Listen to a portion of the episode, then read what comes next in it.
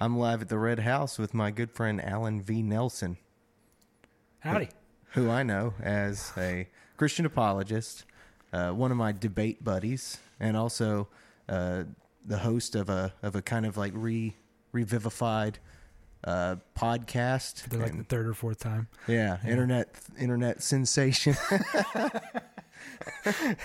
Yeah, yeah, we'll go with that. No, uh, not not even in the slightest. But yeah, uh, Black Sheep, Black Sheep Apologetics. yeah. Black Sheep Um, apologetics. Why don't we just start there? Why don't we start with what you're doing? Like that's your that's your big like creative undertaking right now. So maybe you could start with talking about where that came from and what you're trying to do.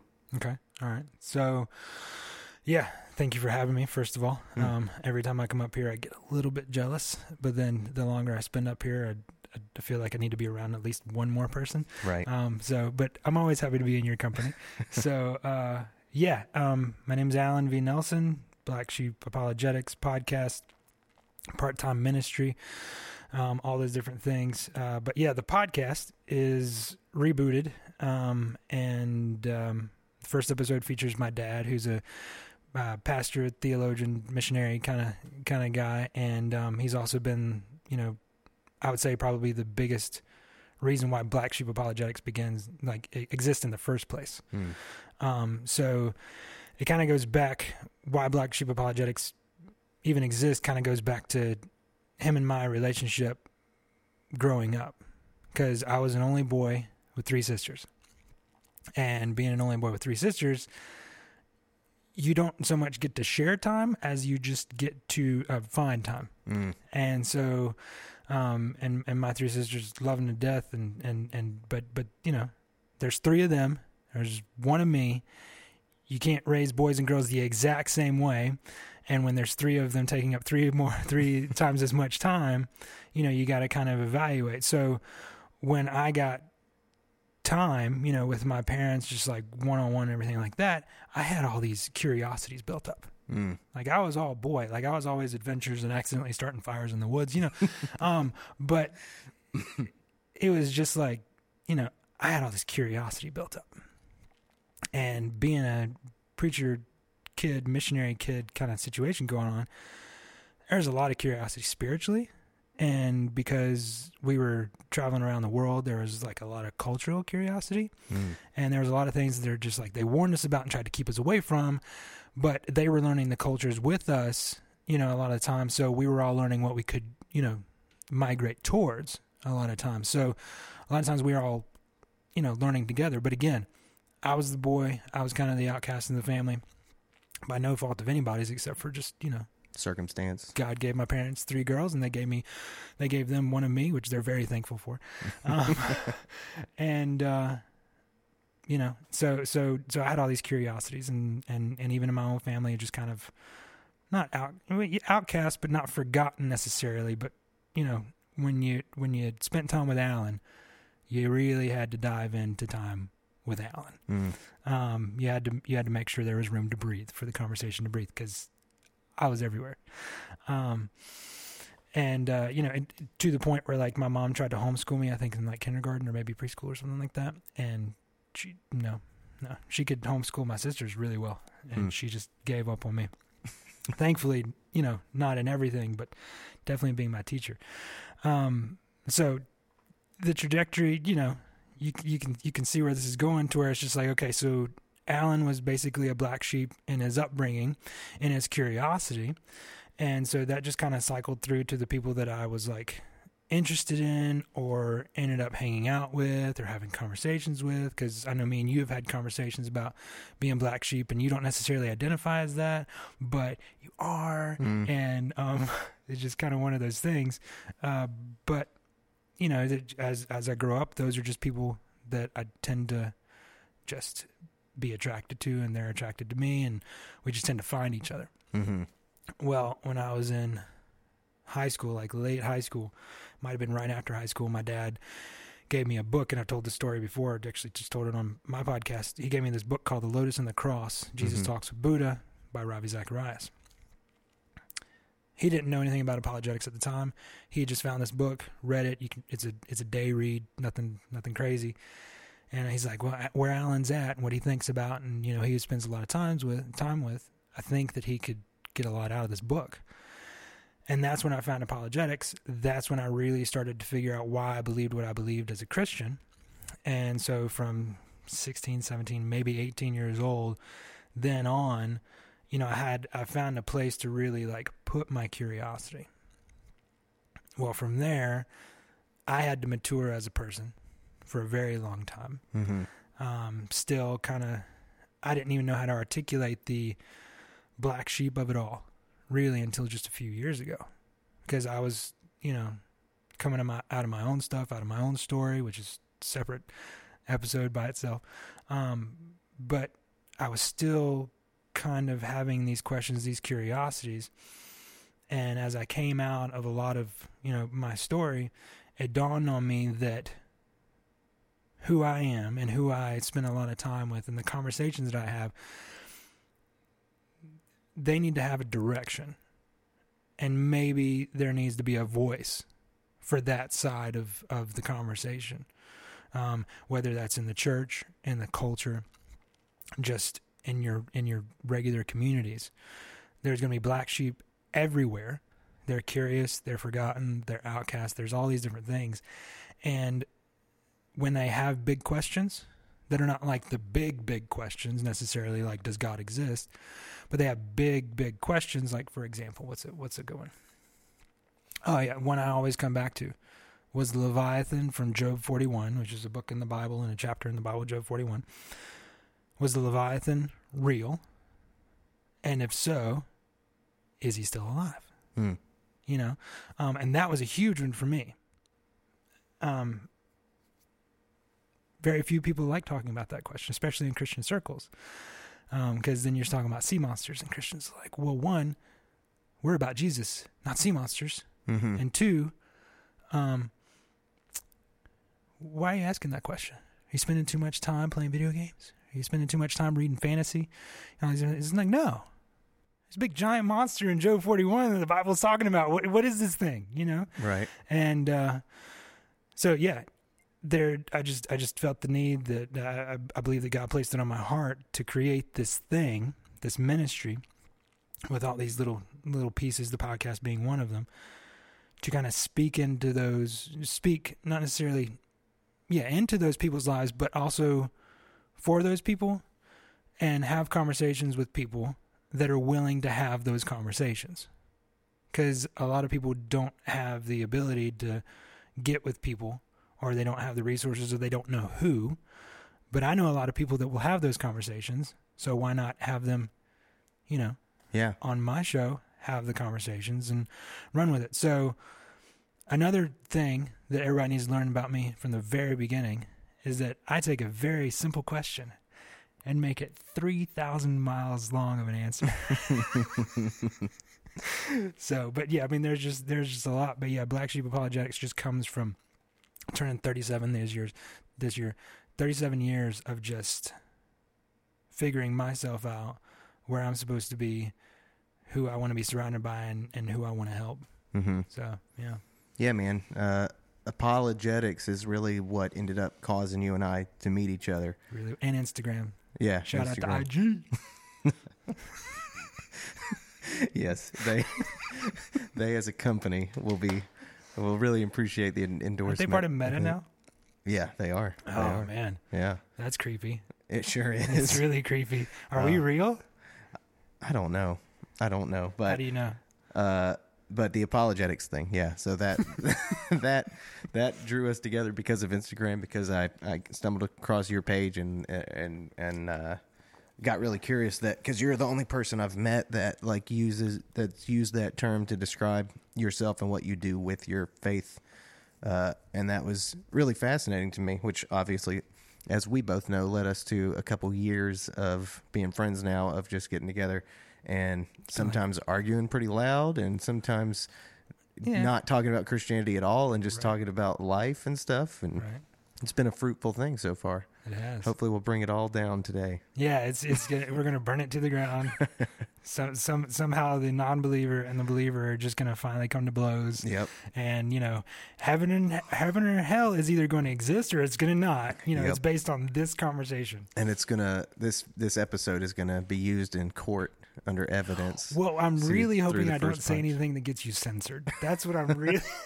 Because I have, because people have listened to our conversations. Like I've told you, people have come up to me and be like, "Hey, you know," and they heard, overheard things I said, Mm. and that led them to want to talk to me, not in a bad way, but again, these curious people. Yeah. And I'm like going, "Oh man, glad they didn't take offense to that." Yeah. Because I remember the context of the conversation, but yeah, it's. Luckily, I'm not nearly big enough. Uh, this podcast isn't big enough to even, you know. Well, I, somebody probably could get mad and try to take it down or whatever. Do you want to test it? Should No. test it? I mean, if we do, that's fine, but it's not a goal. So, like apologetics, man. Like, uh, I I listened to your podcast with your dad, like, and I and I heard you.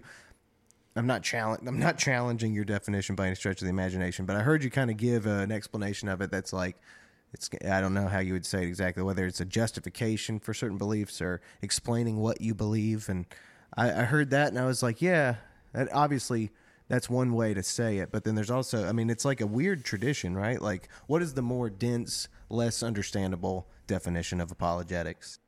in its simplest form, it's just depending on who you are and who you're talking to, because the answers don't necessarily change, um, but the presentation of them does. Mm. So, say you are a professional philosopher who happens to be a believer who debates. Um, William Lane Craig is, you know, Yeah. not for me, but he's just one of the one of the more popular ones. You know, he's he's at the top of the list as far as popular ones. Um, and you know, he'll he'll do those things. But then there's people like Alvin Plantinga, um, who is not so uh, public, but has you know, opus or whatever the plural of opus is, um, of of his of his Christian faith and and and you know just exploring the deep reasons, you know, the warranted Christian belief that he believes that that um that he has and everything like that. Just expounding on those people like Gary Habermas has like I think he said like almost five thousand pages of evidence for the resurrection. So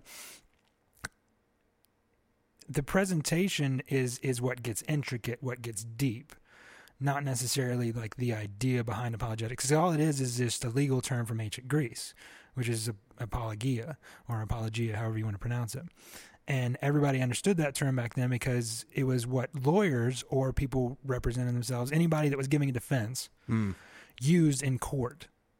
And so, like I was like I mentioned this on my podcast, where it's like my lawyer friend, he practiced business apologetics, his business defense. Okay, defense for business practices, reasons for doing what you're doing. Now, there is law in, intertwined with that, so there's like a right or wrong, you know, um, thing as far as like the ethics and morality and everything like that. Whereas Christian apologetics mainly debates ethics and morality and their existence and what that existence points to. Does that make sense? hmm So it's not necessarily that apologetics has a, like I said, deeper um, rooted thing. It's just basically the presentation and where you find yourself and who you're talking to that can really go, you know, yeah, it can really, it can, it can really go to some fun, fun places, Yeah. fun places. So I, pref- I for one, I like the angle that you've taken with the whole black sheep thing and with like appealing. It sounded like you really have, when you were talking to your dad, sounded like you really have, uh, like I guess you'd say, like a heart for people who find themselves struggling with those tough questions and stuff, and like that you really you care about connecting with those people rather than like uh, ostracizing them. I mean, like, is that is that just from your own experience? Is that what gave you that desire to empathize with those people? Yes and no. Um, yes, because I've been that person like that was kind of ostracized to a much lesser extent than the people that I believe that this is for. Mm. So, um, I lead a men's group on Thursday night, men's Bible study on Thursday night, and it is populated, um, depending on how many people show up, between you know six to eight guys every Thursday night who are exactly these people, and they have these huge questions, no community around these questions. Um, but they're all involved in some aspect of church or, or Christian belief or all, all these different things. Um, and then the group text that we actually have has like a few other people that just don't show up, which is perfectly fine. Shout out to the people that don't show up, um, that should. but uh, these guys, they're all in different levels and, and, and have different questions. And they show up, and it's like, oh, we're allowed to talk about that here? Hmm. We're allowed to ask those questions? And but then some nights it's like I have this question. It's like, well, we're talking about this. Oh, oh, I thought this was a place where we could have. Okay, all right. This, but it's not about you. You know, it's not about you. It's it's it's about all of us. It's about us having a home, and so it's like that's a good representation of kind of what I'm trying to do with this. Not so much just for men. Men are ostracized right now in culture as it is. Getting really close to that line. but men are ostracized in culture as it is. Um, but just curious people with really. Sorry, you made me laugh. I'm sorry, it's gonna happen. It's. I mean, it's, it made me laugh because it's so common for people to on so like in conversations I've had on this show already. It's not. It's not uncomfortable for anybody if people talk about the belief that supports the idea that like, you know, that like, uh, that that you know what I'm saying. it's not uncomfortable at all if we talk about things from a liberal angle that happens to align also with like maybe uh, feminism or whatever that like deals with deals with situations where women are treated unfairly. Right. But it's like we we both are aware of the fact that if like the fact that you said that somebody wishes that they could come through the camera right now and correct you. You know. Do you want to give that, them the address? No, No? definitely Okay. not. Right. But anywho, uh, Yeah, sorry, you made me laugh. No, it's well, that's good. It, it means we're still friends. um, but yeah, so one, they have a home as men's where they can come and discuss anything they want and and and not feel weird or like okay, whatever. But then the bigger questions, the deeper questions, like hey, um, I feel like God used to talk to me this way a few years ago, but now that I've tried to clean up my act, I was like a mess back then, and he talked to me this way. Why doesn't he talk to me like that anymore? I need to hear from him like that now. It was so clear back then. Why not now? And they get angry about this because they're just like, "Where's God? Where's God? Where's God? I mean, I know He's there, but why can't I hear Him?" Hmm. And it's like, did you hear Him to begin with? Was that really Him talking when you were a mess? You know, and so a lot of these questions glean more questions that create really powerful conversations. Yeah. And so, you know, you so what I want to do is just kind of take that spirit, that heart in those conversations and just transplant it to one-on-one conversations like this and just really give those give like one question at a time that, you know, has little branches, but give one big question at a time room to breathe. And so that way if these people are listening to this and they're going, oh, "Okay, wait, oh, these people are actually talking about, th- okay, you know. Um, and I didn't realize it, but like my cousin, like my cousin um, Seth, I didn't realize that he had some of the same questions that I did. And since that episode's come out, we've reconnected Mm. and we've been like sharing like data on like this one specific topic and it's really cool and we're also like you know he was coming to the same conclusions that i was but we didn't have anybody to talk to about that. And he didn't know of anybody that he could like really really dive into it with. And so now based on that question that he's really excited about i'm planning an episode just on that question. Yeah. and I don't know who I'm going to talk to about it because I want to talk to somebody that like is a little bit more of an authority on it than I am and than he is, to where they'll actually entertain it, but it's still you know, it, it, it I have a huge heart for these people because I don't like when one of the basic human things that we do is ask questions. And I don't like it when people say, you can't ask that, you can't discuss that. And it's like, who who said? Mm-hmm. Because if you're a Christian, like I mean, because it's not just it's not just a podcast for Christians. It's just a podcast for people that have questions that maybe are you know around Christianity. You know, just it's just one of those things. But if God will entertain the question in the Bible, then why won't we, as people of you know believers in God, so why won't we have those questions outside of the Bible? Mm-hmm. Like, I mean, it, I, I, I, I mean, he's the, it, from my perspective, he's the only one with those answers, of course. Like, ultimately, but we can still have the conversation.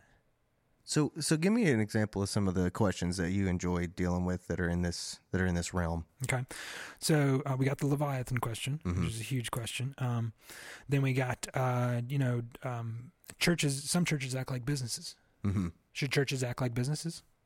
And it's just like, should they? Right. You know, um, uh, uh, somebody close to me is a, is a PhD in nonprofits with an emphasis on like church organization and everything like that. I'm going to have him on. We're going to talk about it Yeah. church and business and where they intersect and where they should stay apart. And uh, you know, me and him already found like a like a moment of disagreement, not anything tense, but just a moment of disagreement, and it might just be miscommunication or misunderstanding. But there's the conversation. Um, let's see here, uh, another one. Uh, hearing God um, did did like spiritual some spiritual gifts like like like a lot of people have heard about speaking in tongues or prophecy or all these different things. Did those end or did they continue after a certain point in in time, you know, stuff like that? Because a lot of people believe that they ended and a lot of people believe that they never ended. But if you go and talk to somebody, you always get like a straight answer like this is it. Mm-hmm. And it's just like, well, let's let's have the conversation. Don't just give me this is it. You should believe that. That's what the Bible says, or that's what not. That's not what the Bible says. Let's talk about that. You know, let's explore it. Because some of these questions I don't know the answer to, but I'm just as curious as the listener. I have some answers that I found, but I'm just as curious as the listener on some, you know, questions. So let's let's find somebody to talk to about it. Um, let's see here. Were dinosaurs on the ark? Right. So, like, moral and ethical things, moral and ethical, ethical things, theological things, Theological and things. also like Just- fun just things. fun things, man. Yeah. All of it's fun. The one I remember, uh, or one that I remember in high school, an, an experience, because you know I went to a Christian school, Right. and I was probably discouraged from some of the conversations that I wanted to have. In fact, I, well, I definitely was. I mean, that's what I ended up starting a little Bible study with a group of folks that was kind of for this. It was it was motivated by a similar drive. Like I just wanted to have the stranger conversations about stuff and look for answers and that didn't really work out and so that part of me really identifies with what you're doing but uh, anywho That's why we get along. I, I do think that's why we get along pretty well uh, that's one of the reasons also al- also just appreciation i think for argument but And I'm just super jealous of the beard all the time. Mm. And and the more I can be around it, yeah it's just you know living Yeah. vicariously through your face. yeah, you and me both. But um, the one that I remember from high school, I remember being in a class and being like, somehow aliens were brought up, and I had a teacher that was like, "There can't be aliens because the Bible says that Jesus came to Earth and and saved us, and if there were aliens." Jesus is Jesus is the only son of God, and if there were aliens, then he would have had to go to their planet and like die for them. Otherwise, they'd be perfect. So there can't be aliens in space. And I was like, that don't. I don't think that checks out. I love that question too. What do you think about it? What do I think about aliens? Does it affect Christianity? No, no, No. no, no. Um, two things. Um, eh, we can talk about that question or not if you want to. Um, but you know, it's it's your show. So I want. I think I want to get into just a bunch of this stuff. okay, all right, cool. So we'll start with that one then. Um, uh, first, fir- first answer, and these and these and these. Well, let me give it. Let me offer an, a resource on this topic before I go any further. hmm um, and it's a fictional resource. Like it, it exists, but it's like fiction. Um, and it's Perelandra by C.S. Lewis. Okay. It's the second in his space trilogy, and it's about um, the main character, Doctor Ransom, going to a different planet and basically meeting the beginning of sentient life. Okay hmm and then it just kind of in a very literary way talks about this question Okay. not on purpose about like are there aliens but it really explores like what would the jesus question kind of look like or the god question kind of look like or you know uh, the beginning of man and creation and the fall what would that kind of look like somewhere else And so, and one, it's the best of the trilogy. Like, I mean, a lot of people love the third one, a lot of people love the first one, but if you're objective, it's the second one. Like, it's always the second one, it's the best. Um, but Perelandra by C.S. Lewis, beautiful book, not very long at all, but it just, it's so, so good. And it really, I think, speaks into this question a little bit. So that's a resource. It's a fun little resource, and um, it's a good trilogy, but I think that the second one's the best. Um, I have no problem believing that aliens exist. Mm-hmm. I, I think that one, if they do, they need to land here, and you need to have them on your show because you have you have the yard out here.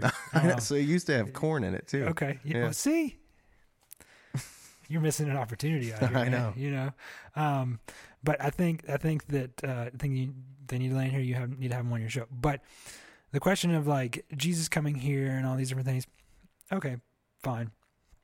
There's room for that, and I don't I don't discourage that because you can you can run with that and everything like that. But the question of I don't want to say necessity because when you get too much into the Jesus question, like as far as like his atonement, like him coming and dying on the cross, you have to be very, very specific with your words. Hmm. And because we're having fun and because I'm not talking to somebody that like can correct me in real time, you Mhm. know, like as if, if I'm not getting too off like biblical base, um, we'll, we'll, we'll acknowledge that, but not like move too close to it because I don't want to say anything off because I'm having fun. I'm just Yeah. having fun.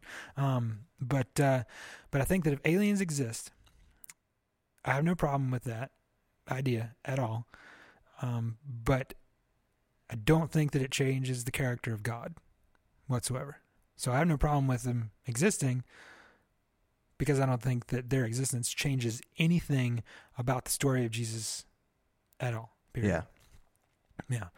Um, God, it, it, if they exist, that doesn't change the fact that, and I say the fact because that's where I'm at. It's not necessarily you at or half the people listening, but it doesn't change the fact that He's the timeless, spaceless, immaterial creator of the universe that exists, you know, and then created everything. So that doesn't change Him, and it doesn't change the fact that He loves the people He sent His Son for. It just means there's other sentient beings. Mm-hmm.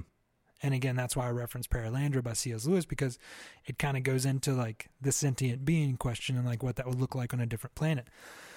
Um, but yeah, the character of God, I don't think would change. But if we're going to discuss it in a way that the character of God does change, then we have to consider a lot of variables. Hmm. Um, so it's just like, well, aliens show up, so God must not exist. Okay. Well, that's a really big leap from aliens existing to God's in existence. So you're going to have to bridge that gap. I'd have to agree with Pretty that. Pretty well. Yeah, I mean that's that's a weird that's a weird conclusion. Yeah. But I guess in, I remember in high school, I thought to myself, and of course, I believed the interpretation of Genesis that you know that stood on the the the assumption that Adam and Eve was like a literal story that is historical, and I thought, how come that story can't have taken place on a different planet, but they didn't eat the fruit? It doesn't mean that they were any less created you know? Uh, of course they maybe then they weren't cursed with the burden of like populating the world or whatever. I don't know how you would how you would deal with all that but it doesn't it didn't that whole thing doesn't make them any less created by god if they didn't screw it up you know? So Right. I, ju- I guess i just didn't see why it was necessary to think that if people don't have a history of sinning that they aren't they aren't that that messes with the the philosophy of Christianity and like that if you don't sin that you're you're equal to God or something so you must sin kind of thing. Well, the implication is that if aliens exist, then some part of something else must have created them. Oh, is like- that what people think? That's well. That's the implication. That's like what people think that people are thinking. They're like, well, if aliens exist, then then you're kind of saying that there must have been some other creator, Hmm. and Jesus, like you said, only came here to us and everything like that. Well, one, one, there's no evidence that Jesus only came here to us. Period. At all. Like, because we don't know what's out there. We don't know where else Jesus or the Son of God went. Now, again, this is conjecture. I'm not preaching heresy or anything like this. Again, this is somebody's not like correcting me.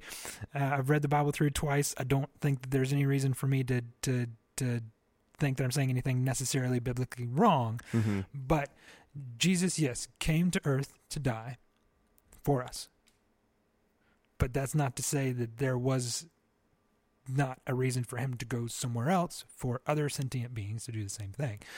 Um, and and and that's just part of the fun conversation. But I'm not going to stand up in anybody's pulpit Yeah. and say that. But I don't. I don't think that.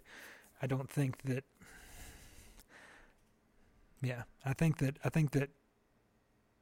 There's a lot of things that we don't know about what he created, because like there was Mars picture that just showed up recently, right? Mm-hmm. and um, it's like the, this really it, it it it it almost looks like a really intentional shape that was found in the dirt. And it was like it's either a rock or some dirt that was just this really intentional shape. Almost it was like hewn and finished you know to just a beautiful smooth edge sides everything. Um i don't know what's on mars. I don't know. I, I don't think jesus went there. Yeah. I, you know, da da da da, all these different things. Um, but that doesn't mean that there's not sentient life there. That doesn't mean that you know all these different things. But but aliens existing, and I, I don't think I think that conflating the argument between aliens' existence and Jesus coming to die for us, they those two things can't coexist. Mhm. I, I I don't think that that's you know it again it it those things not being able to coexist, I think, would have more judgment on God's character than both of them existing. I'll tell you an, a non-offensive Jesus joke that I that I heard. Non-offensive, is Jesus the butt of a joke? Uh, I don't think. Because if he's the butt of the joke, then it's offensive. I don't think he If is. he just happens to be in the joke, it's not offensive. it's like about. You can tell me. You can Okay. tell me if it's offensive or All not. right, it's your show. Yeah. Uh, I'll still probably laugh, unfortunately. it's. I don't think it is offensive as I think about it, but I, I heard it. It's part of a stand-up bit that I heard, and I can't do it justice. But the the situation was like somebody was talking to an alien, and they were trying to figure out this whole Jesus thing, and the guy was like, or the alien was like, "Oh, you guys got visited by Jesus too? Yeah, we did too. It was crazy. Yeah, he uh, he was kind of picky. He didn't like our chocolate." And the guy was like, what do you mean he didn't like your chocolate? And the alien's like, well, yeah, I mean, he said he was like the son of God. So we like threw a huge party and had a big dinner and like treated him, you know, like a star and gave him all our best chocolate and all our best food. He didn't like the chocolate much. The guy had a kind of a puzzled look and the alien was like, why? What did, what did y'all do when he visited y'all?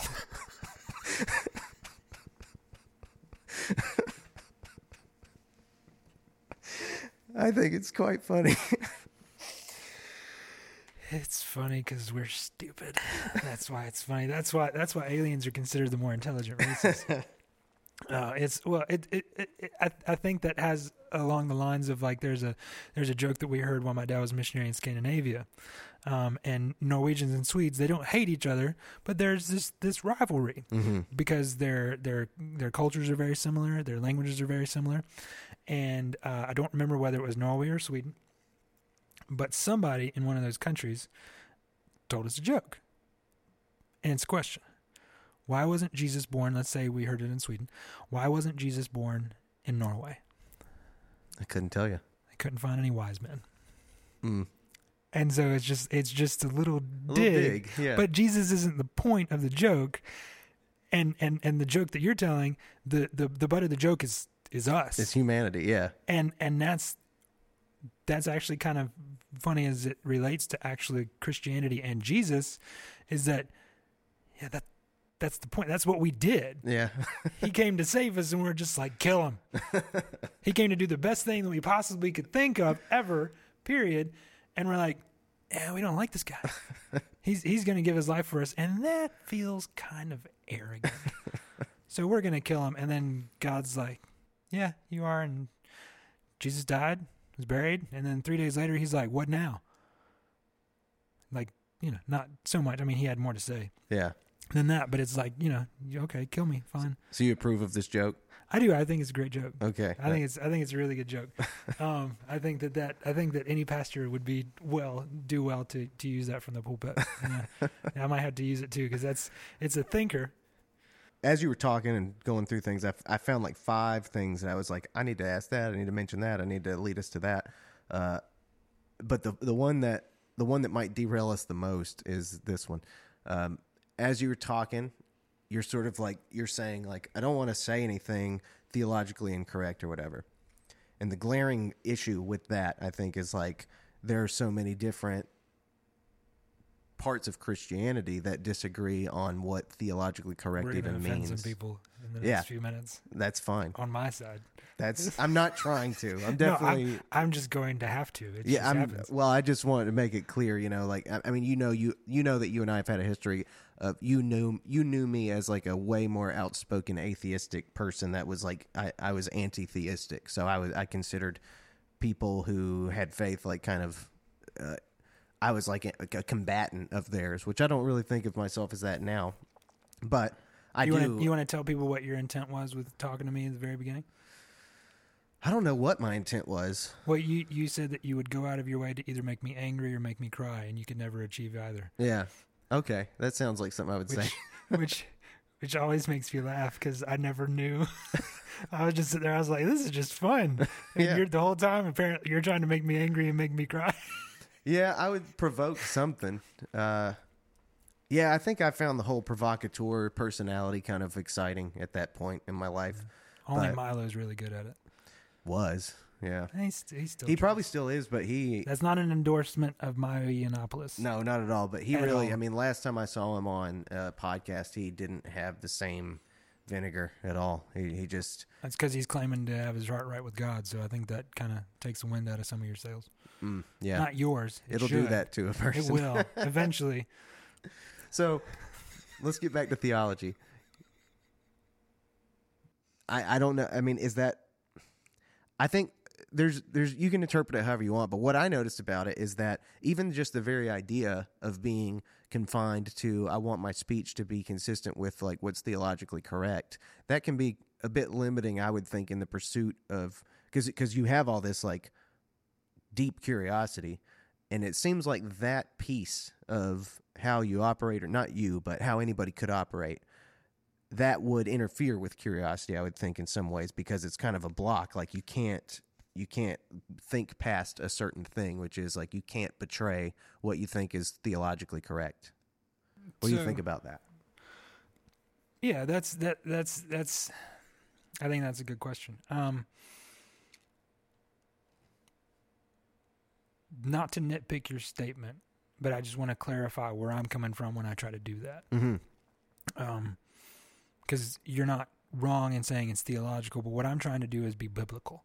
Okay. um because there's a lot of times when you know when when you bring up all these different sects and denominations and isms within christianity a lot of times people are trying to be theologically correct meaning they want to be as correct as they possibly can to the theology that they've adopted as part of their faith Yeah.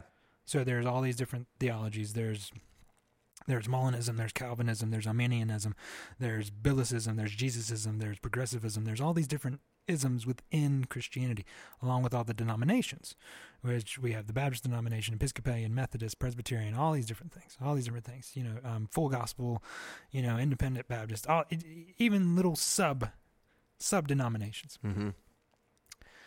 Um, and I want to make sure that I'm not necessarily being theologically correct as I'm trying to be biblically correct. Okay. So I don't want to speak out of turn.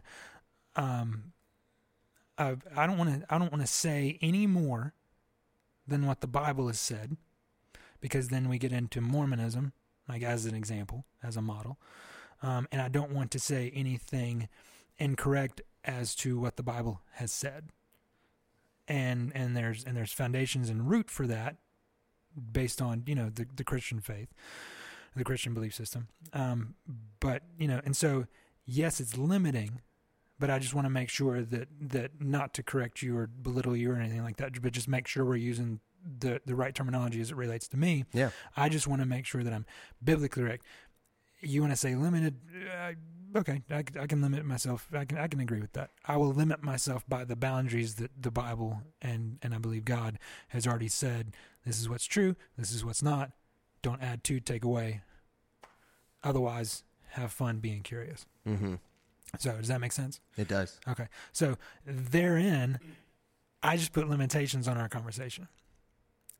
Do you find that our conversation is now less or more fruitful or potential to grow and expand?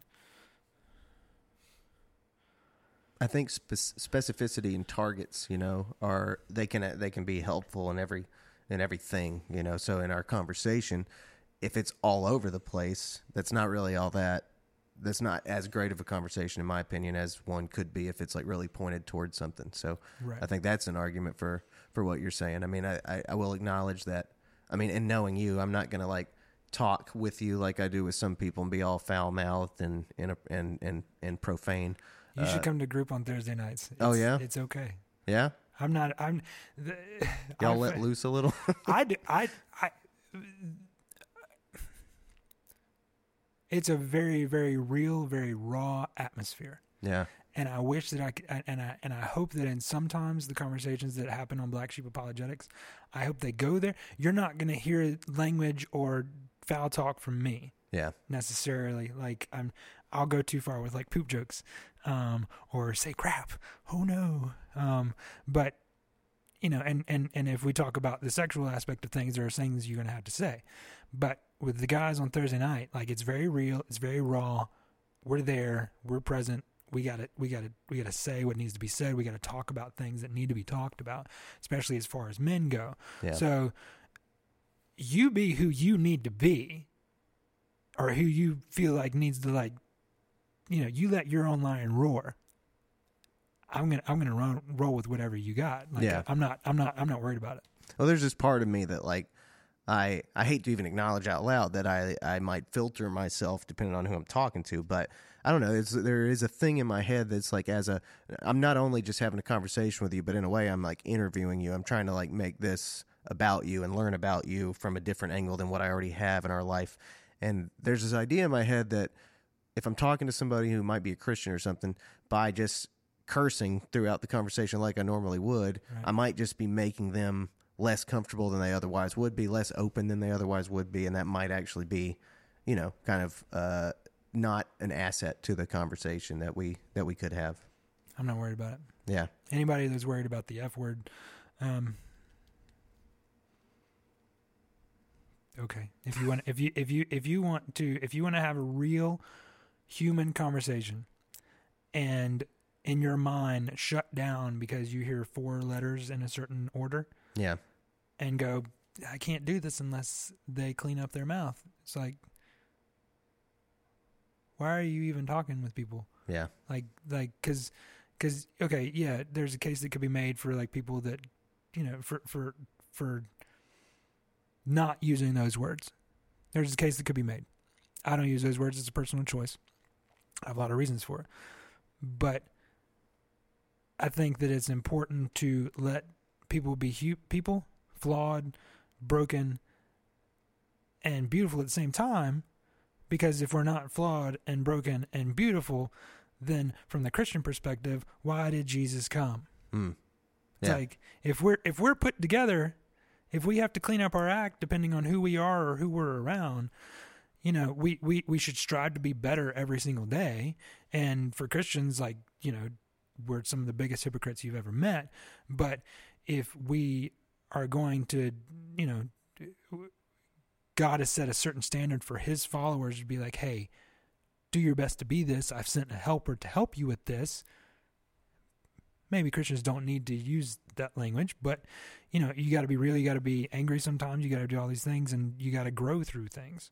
But I'm not going to hold you to the same standard that I believe that God holds me to as a as a believer versus a versus a non-believer. Does that make sense?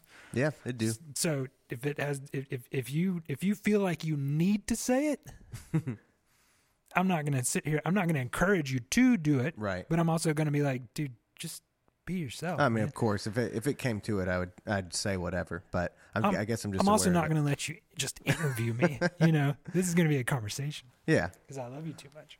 Well, let's uh let's continue down this road. By the way, I love you too. Let's continue down this road of of uh of me throwing these options out to you. So did you, let's did, did you want to stay on the tribalism thing? sh- wait. Tribalism. Where Well, were we? We were talking about like all the different like if, as far as like oh, right. We didn't. You haven't answered that yet. yeah, yeah, yeah. Go with it.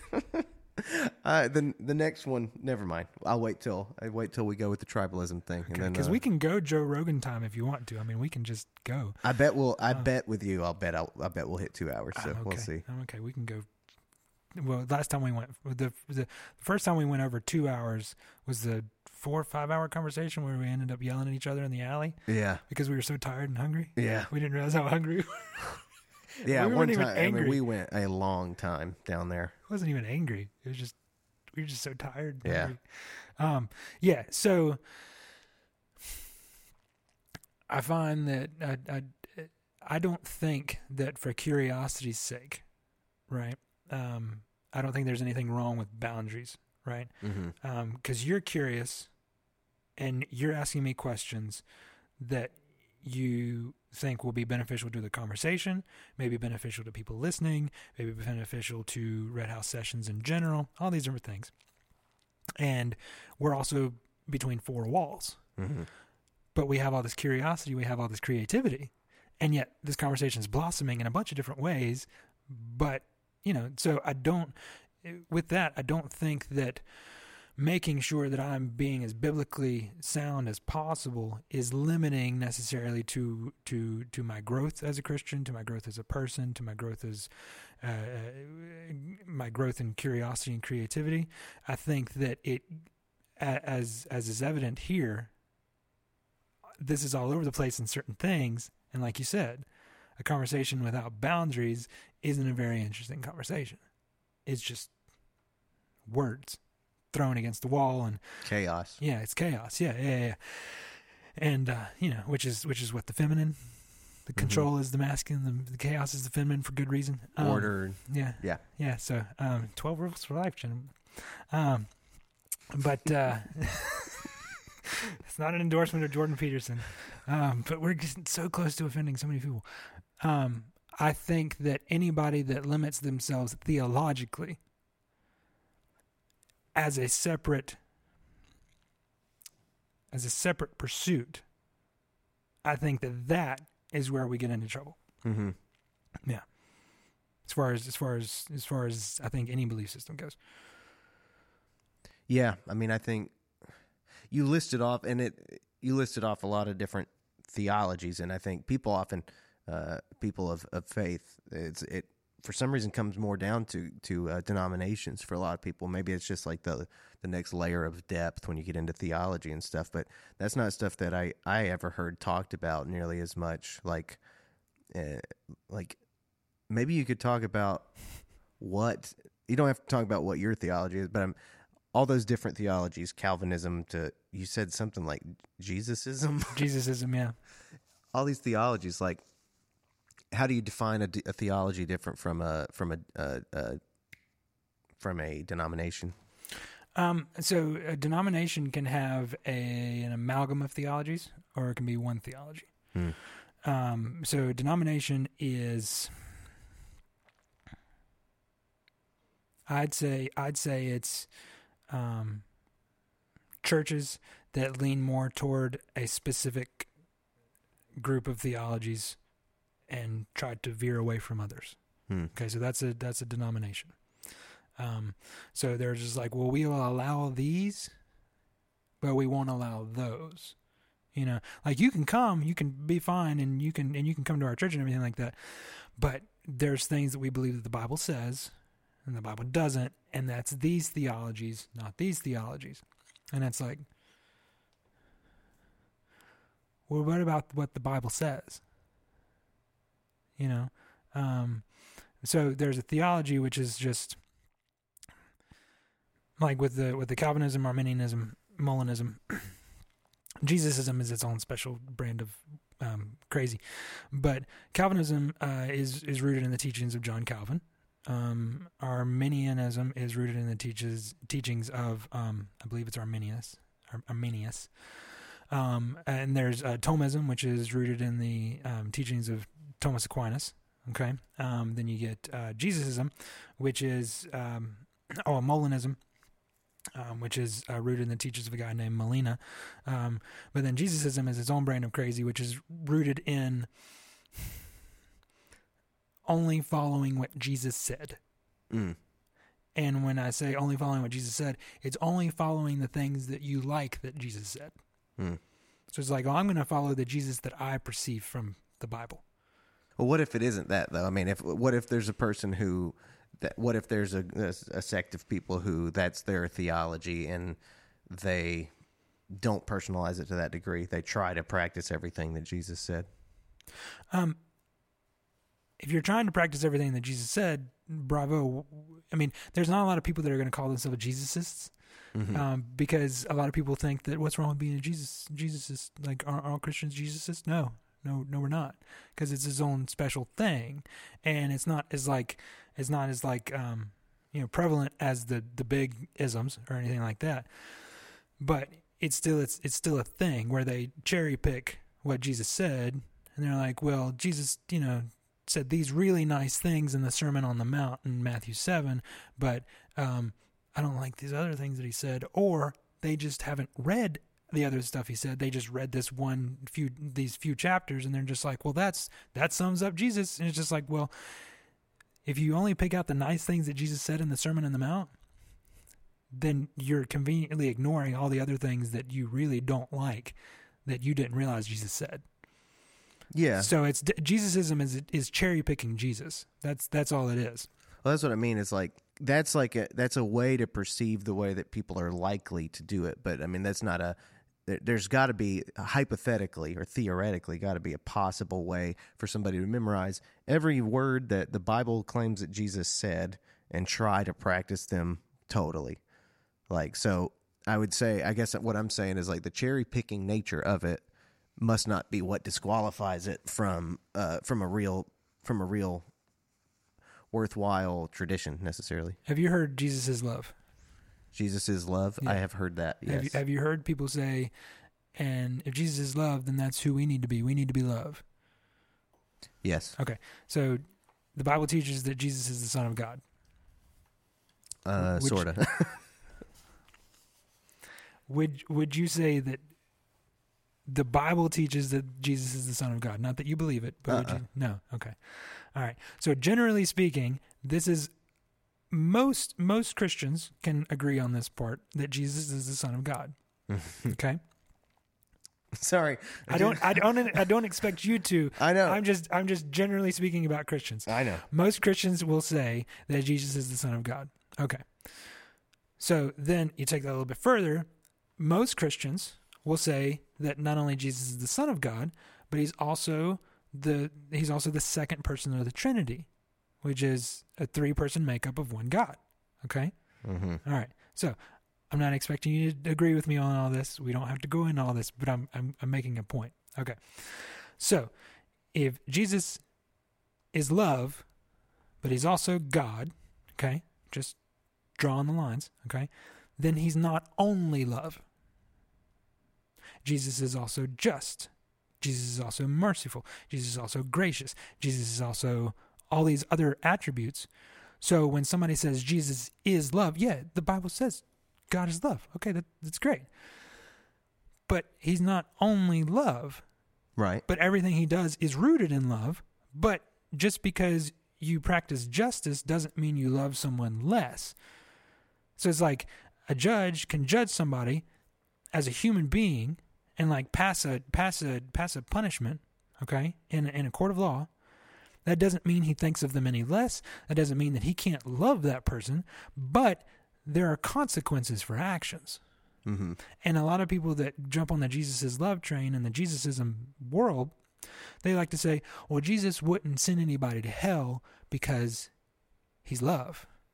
And it's like, that's that's that's one thing that you're that whether intentionally or not, And this may make me sound like a prick. I don't know, but some people are offended by that word. But Jesus is is does everything in love, and He is love. But that does not change the fact that there are consequences for actions.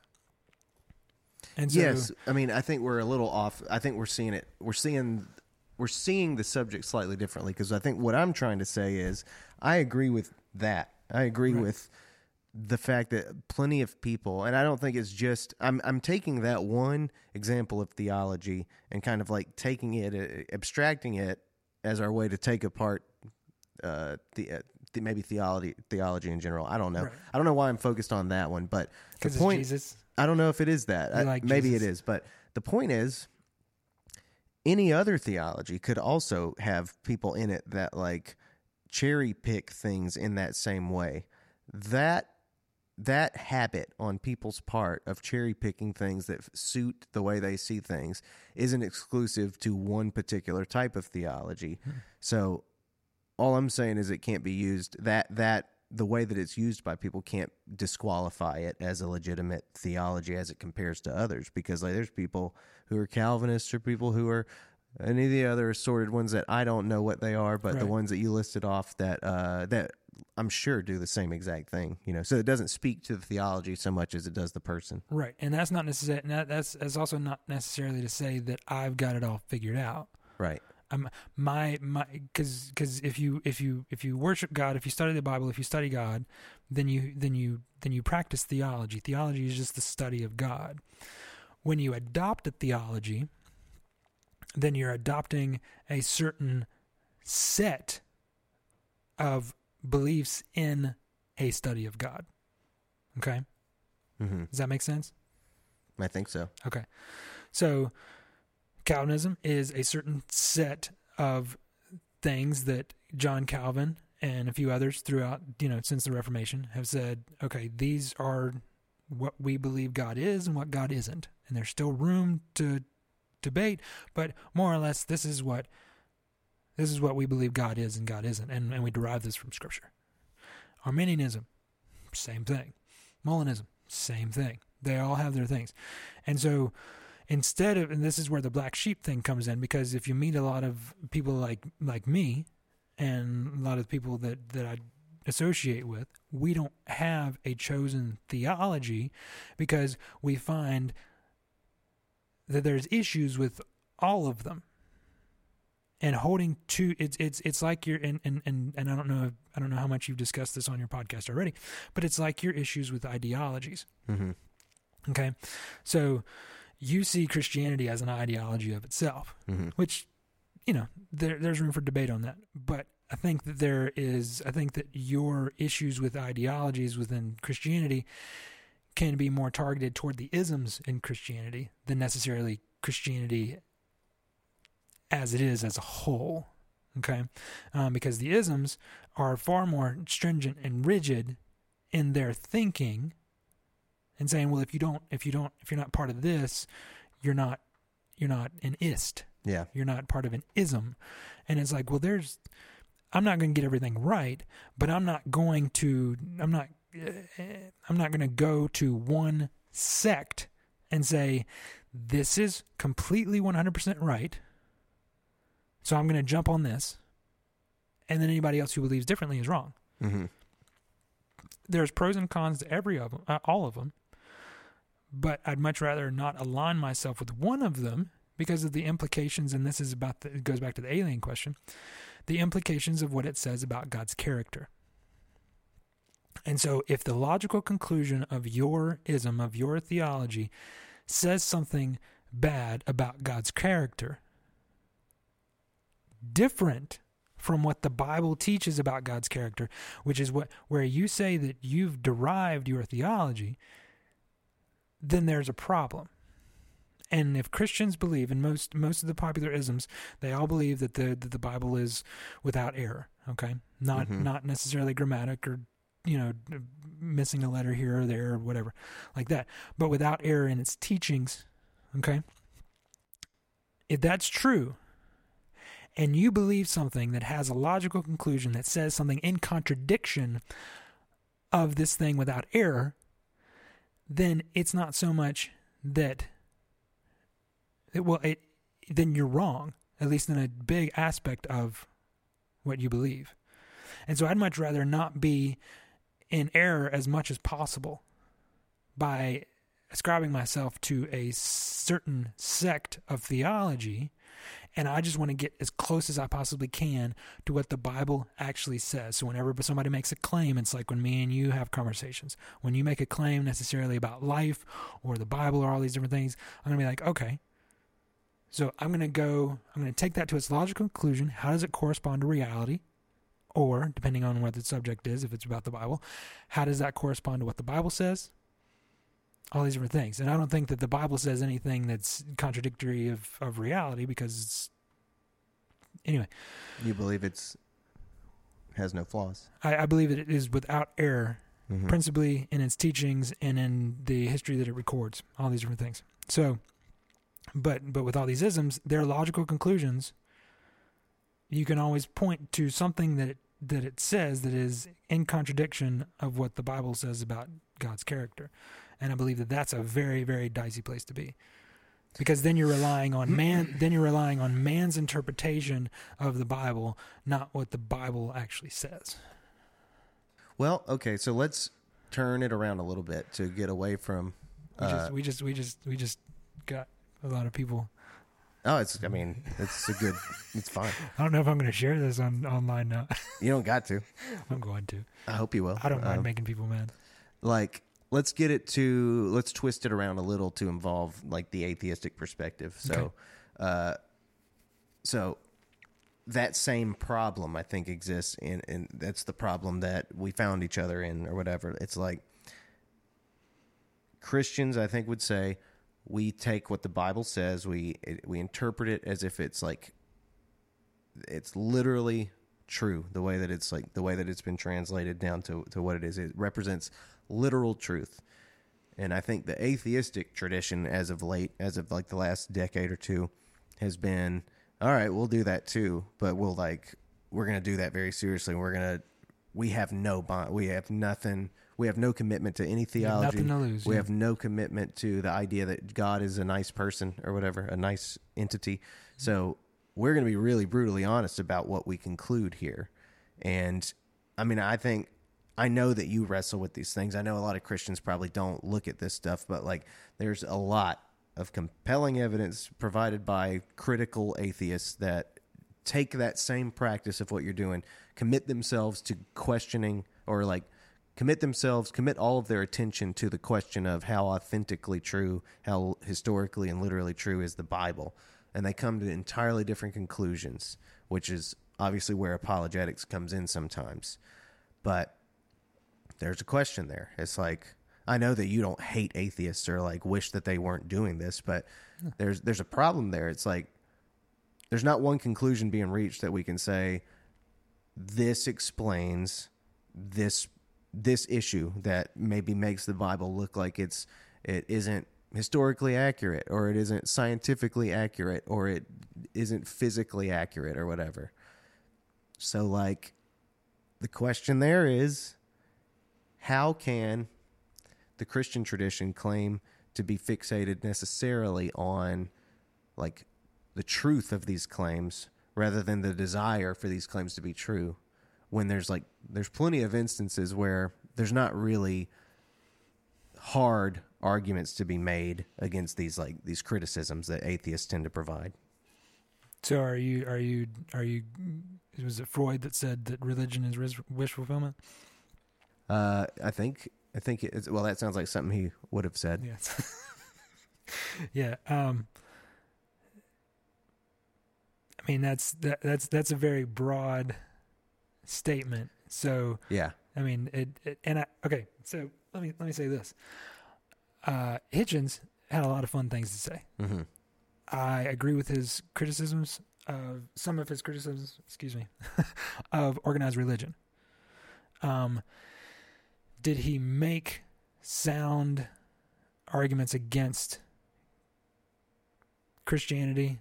Not very regularly. He had a he had a um, he had a personal issue with uh, people that claimed God, Mm-hmm. which I have personal issues with people that claim God all the time. So I can completely relate to something like that. Um, and and he had issues largely with um, a. It's it's it's funny. He had a lot of large issues with the Catholic Church Oh yeah. And he had a lot of large issues with and he never really articulated this very much but it was mentioned in his book god is not great um, with calvinistic teachings Hmm. um, so a lot of what i found with new atheists just because you know that's the term for them um, is that they have issues with claims made about the bible that are specific to groups of people like Catholics or Calvinists or Arminians and everything like that. And then they have, um, then they understand an interpretation of the Bible from those people that misses the mark. And I'm not saying that to discount their to discount their issues, but I I think that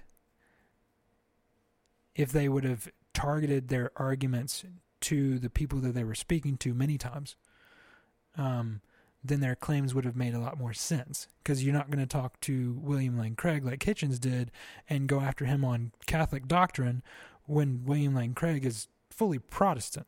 Like he he doesn't he he he does he's not a Catholic. Sure. Um, so you're attacking his Catholicism, but he's not a Catholic. It's like a, a girl the other day attacked um, Matt Walsh as an evangelical Christian, but Matt Walsh is a Catholic. So you you, need to make sure that your that your um, arguments are pointed in the right direction at the right people. Mm-hmm. And what I found with a lot of those things, and you can be more specific with with you know the claims that you're speaking about, um, and I want you to. But that's where I think a lot of the issues and a lot of the conversations fell apart Yeah. because there was a lot of attacking things that the people on the other side in the other chair didn't believe. Yes, I, I, I see that in some of those cases. In some of those Uh, cases, yeah. In particular, in his like more American tours where he was talking to Protestants, Yeah. it was like he would he would talk about Islam and Catholicism a lot, and that was, I think, for him, And rabbinic culture in New York City, which was sure, sure. And I So think bad. I think for him, it was more like he was putting his perspective out there and Mhm. and whatever. And it's like I don't know, it's fine. It's just Yeah. I understand what you're saying, yeah but so let's get more specific. okay just take the book of Genesis. Take your pick of gospels, but particularly like the the the later written ones where Jesus like comes back to life and stuff. And if you want to take like Revelation or something, you can do that. Um, you could just take those three books. You could take where we come from, who Jesus was, and well, where we're where headed. where we come from, where we're headed, but also not just who Jesus. Yes, the whole thing about whether Jesus was God or a God, whether he died and came back to life, and also whether he, uh, you know, like whether these uh, these alleged eyewitness accounts of his life are actually that. You know, uh, you. I mean. You can you can pick where we start, but any of that stuff I think is what I'm talking about when it comes to the atheistic, the, the new atheistic tendency to take those three books as a case study and say, let's let's separate all this stuff from the mythology that we've been raised to believe it through, and let's ask the question: How old is the Earth? Did evolution happen? Did these did these authors of these books actually see Jesus? Uh, is there any reason to think that Revelation, like the the apocalypse, is going to unfold this way? That's the that's the problem that we that's the problem that a, that's the way that atheists have been trying to participate in the conversation on the same playing field, asking the same questions but without the assumptions of affirmation. So I think this is turning into my show. This, this is what we talk about on my show. I, no, no, no, no. Um, no. So yeah, I mean, we can, we can, we can, we can talk about any of those, and some of those are in my wheelhouse. Some of them aren't. So if you want to be specific, I just because I know that there's specific claims that were made by the new atheists within those three books that I can't just answer willy nilly. So I just need to. so pick between a gospel or a Genesis. But I, I, I don't know the question. Like what? what I know. I mean, I'm saying the, the question will come with whichever okay. one you let's pick. let's just go with Genesis. Okay. I just I just finished studying that a few weeks ago. Cool. So let's take Genesis. Um, Christians, the, the, again, the question is Christians claim to believe in biblical truth, like what's true about the Bible, because the, the assumption is that what's true about the Bible is true about reality, as you laid, laid out. So atheists have been taking on the same challenge. What's true about Genesis? Is it true that the earth is this is the this is the starting point of history for the earth and that it's only this amount of time old is it true that adam and eve were the first people is it true that noah's ark took place at all all these things i guess the question i'm putting forward to you is when we're talking about truth how are we going to assume that looking at truth through the what I would call bias, the belief that the Bible needs to be true, like the outcome of the conclu- the conclusion you need to reach is that God exists and that the Bible is true. How is it working with that assumption more honest intellectually than like the atheistic desire to say these things aren't consistent with what we know on a scientific level about the world? Okay. So I still haven't heard a specific question. So so are you asking me to to um explain how I how I believe like a statement is true, like and a specific statement in Genesis is true, or are you asking me to explain how Genesis like like all the evidence that points that I believe points to like all every single event basically within the within the first couple hundred years of Genesis is true because those are those are different questions. I think what I'm trying to do is, uh, and and you're right. I'm not asking the question very pointedly. What I'm trying to do is I'm not calling you out. I think this is great. What I'm trying, this is helping me. yeah, yeah, yeah. What Yeah. I'm trying to do is like reveal what I think of as an inconsistency or, or like something false about this whole problem that Okay, you and I have been in for so, So long. so point at one specific thing you think is false. All right. Um, let's just start from the beginning. Okay. Creation. If your approach to creation is, I'll make a truth claim instead of a question. Okay.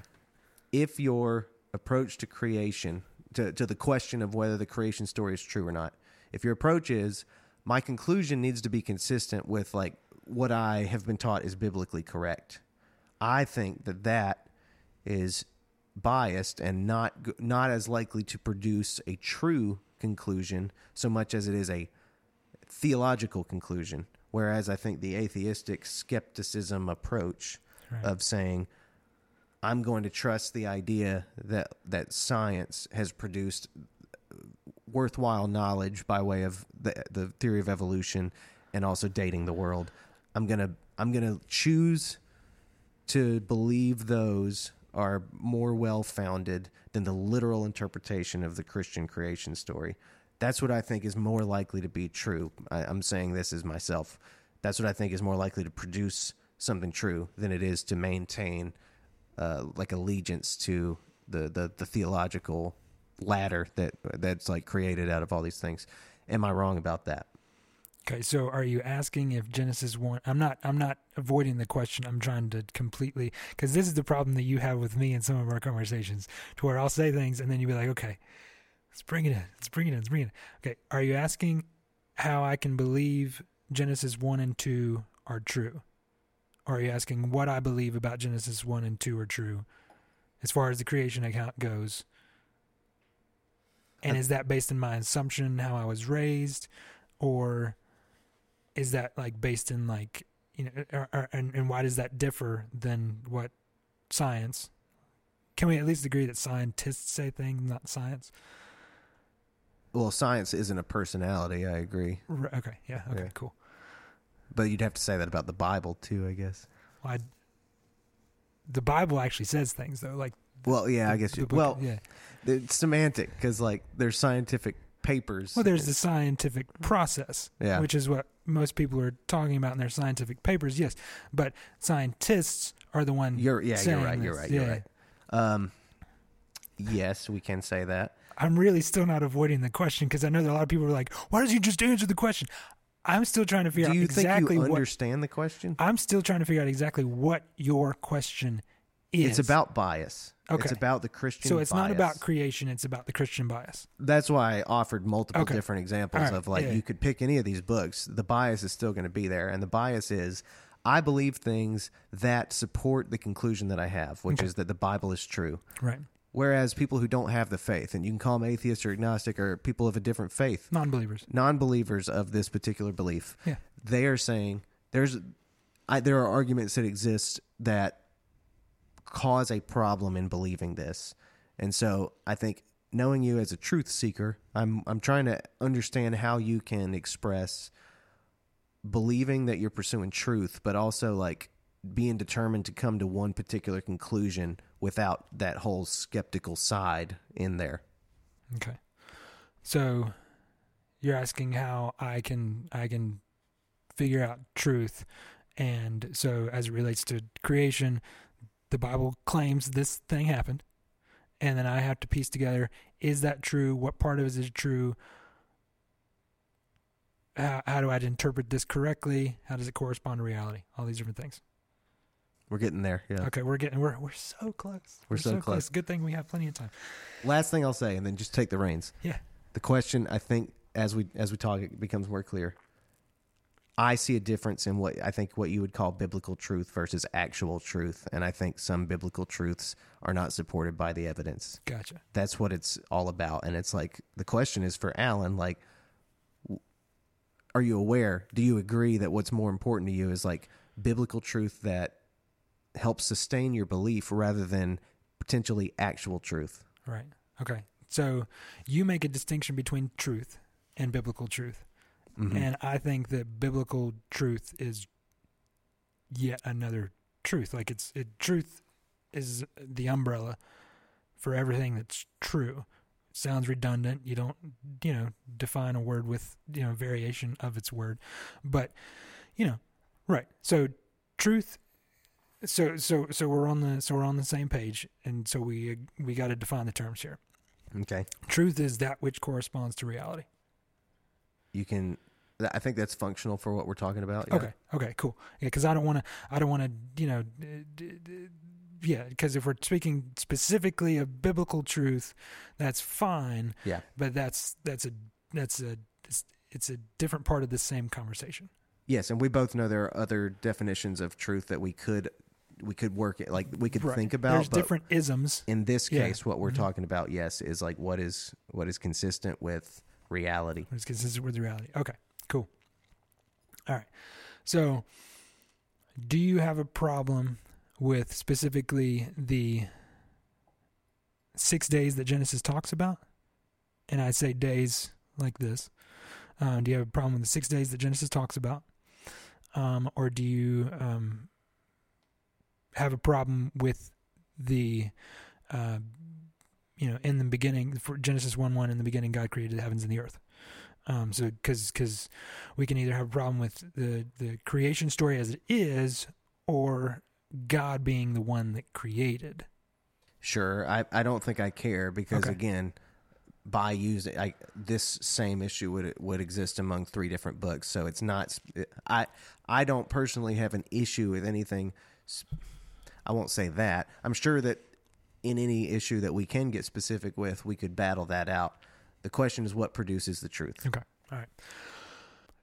I don't think anything produces the truth. And either that's me misunderstanding your question or me answering the question. what approach to the issue can lead you to the truth Well, you ha- it, there, there's a claim made, and you have to test it to see if it's true, to see if it corresponds to reality. mm-hmm. Okay, so you have to look for a few things. One, it has to correspond to reality. okay All right, but then there's other things that a claim has to. There's other truth tests that that that it has to pass in order to be functional as truth, to be acceptable. Um, not necessarily believable, because a lot of people don't believe truths. Like I was a liar for a really long time, and a lot of people believed what I said, but that didn't make anything that I said true. It was a lot of what I said was a lie.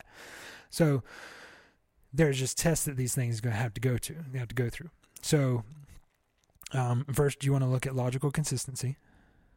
Then you want to look at empirical adequacy, and then you want to look at experiential relevance. Experiential relevance. I don't think I understand that one. Okay, so experiential relevance. Um, how does it apply to the human condition, basically? All humans? Yeah. Okay. Yeah, yeah, How does it apply to the human condition? yeah. Experiential relevance is what the claim is. Is is the claim being made? Does that have anything to say about the human condition, like objectively? Okay, so that is part of assessing the truth about something Yes. for you. Yeah. And then and then ultimately does it actually correspond with reality because something can be logical but that doesn't mean that it's true or real something that can be empirical but that doesn't mean that it's necessarily true or real because like there can be a story in a book like Perelandra and it's true within the pages of that book Right, right, right. okay and there's evidence within that story to support See, itself that's what I mean about like understanding that there are different ideas of what truth is Right. that we can mess with and I'm right down with that. That's the part where I would probably agree with you the most about all the all the stuff where we actually overlap. But like I said, what I'm trying to get to the bottom of is taking the literal approaches that I think more fundamentalists or more like traditional Christians take and the fact that so many atheists have now uh, you know over the last the atheists that we're familiar with they took that same script. They said we'll play the literal game. Eh, We'll we'll interpret the whole Bible literally, and that's where the problems I think have seemed to to reveal themselves because it's like the application of this of the book of Genesis is one thing that you and I could probably have a lot of common ground about. Yeah. It's the literal belief. It's the belief that literally the way that it's described is the way that it has unfolded. That's specifically, I think, about the correspondence with reality. And by reality, we mean histori- historicity. We mean the past, what has already taken place. The question is Are you more likely to reach the, the right conclusion by approaching that question ab- about the literal truth of it with the conclusion already embedded into the problem that you bel that that the answer has to produce a belief in God and it has to continue a trust in the belief in God versus approaching it with skepticism, approaching it with trying to disprove it, basically. Yeah. Well, I think that going through those truth tests, the logical consistency, the empirical adequacy, the experiential relevance, and then does it correspond to reality? I think that going through those, um, everybody has bias. Eh, whatever. Everybody knows this. We all have a bias. But if you're honestly seeking the truth, like you pointed out that I'm trying to do, and I believe that you're trying to do, I just have a, I think I have a more structured way of doing it than you do, and that's not a you know hit on you. That's just Yeah. I, that's just the conversations we've had. Um, I think that really trying to figure out is something true.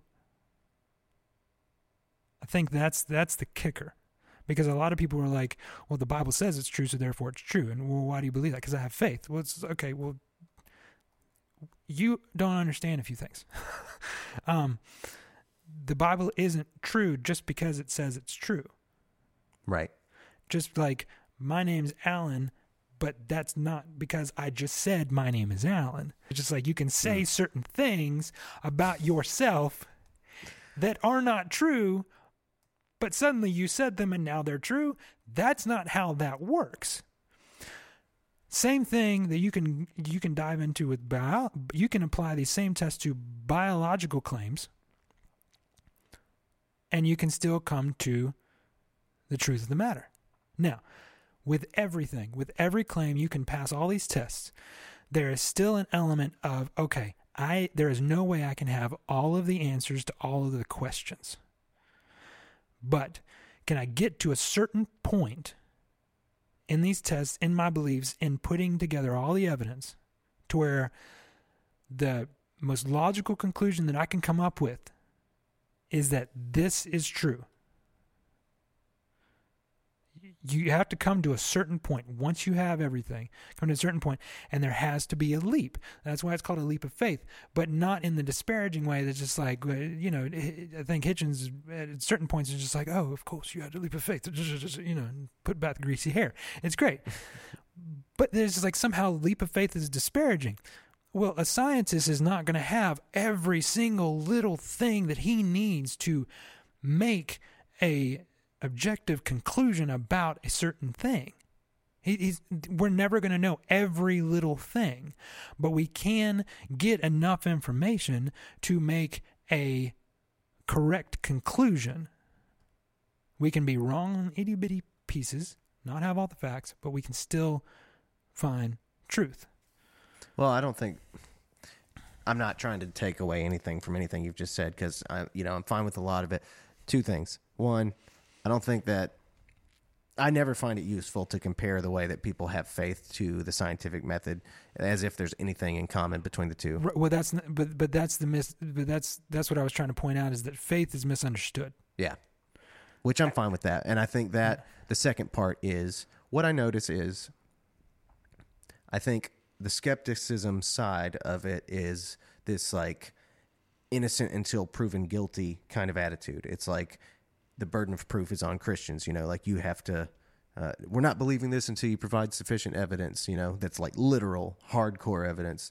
Now that we know what science is, you must prove it scientifically, which is just unnecessary to to you know to mildly redundant. Yeah, yeah, yeah. yeah. But uh, I noticed with people who who have a faith, it's sort of like it they it is this process of being like we're trying to entertain what's possibly true. This is a, a, a, phrase that a friend of mine uses a lot, like what's possibly true, and it's like testing if it's possibly true, almost like using it as a lifestyle or something, and then if it works, then you do that. And I'm not trying to simplify faith down to like exactly what I just said, but well, that's relativism. Relativism. That's not it's not truth seeking.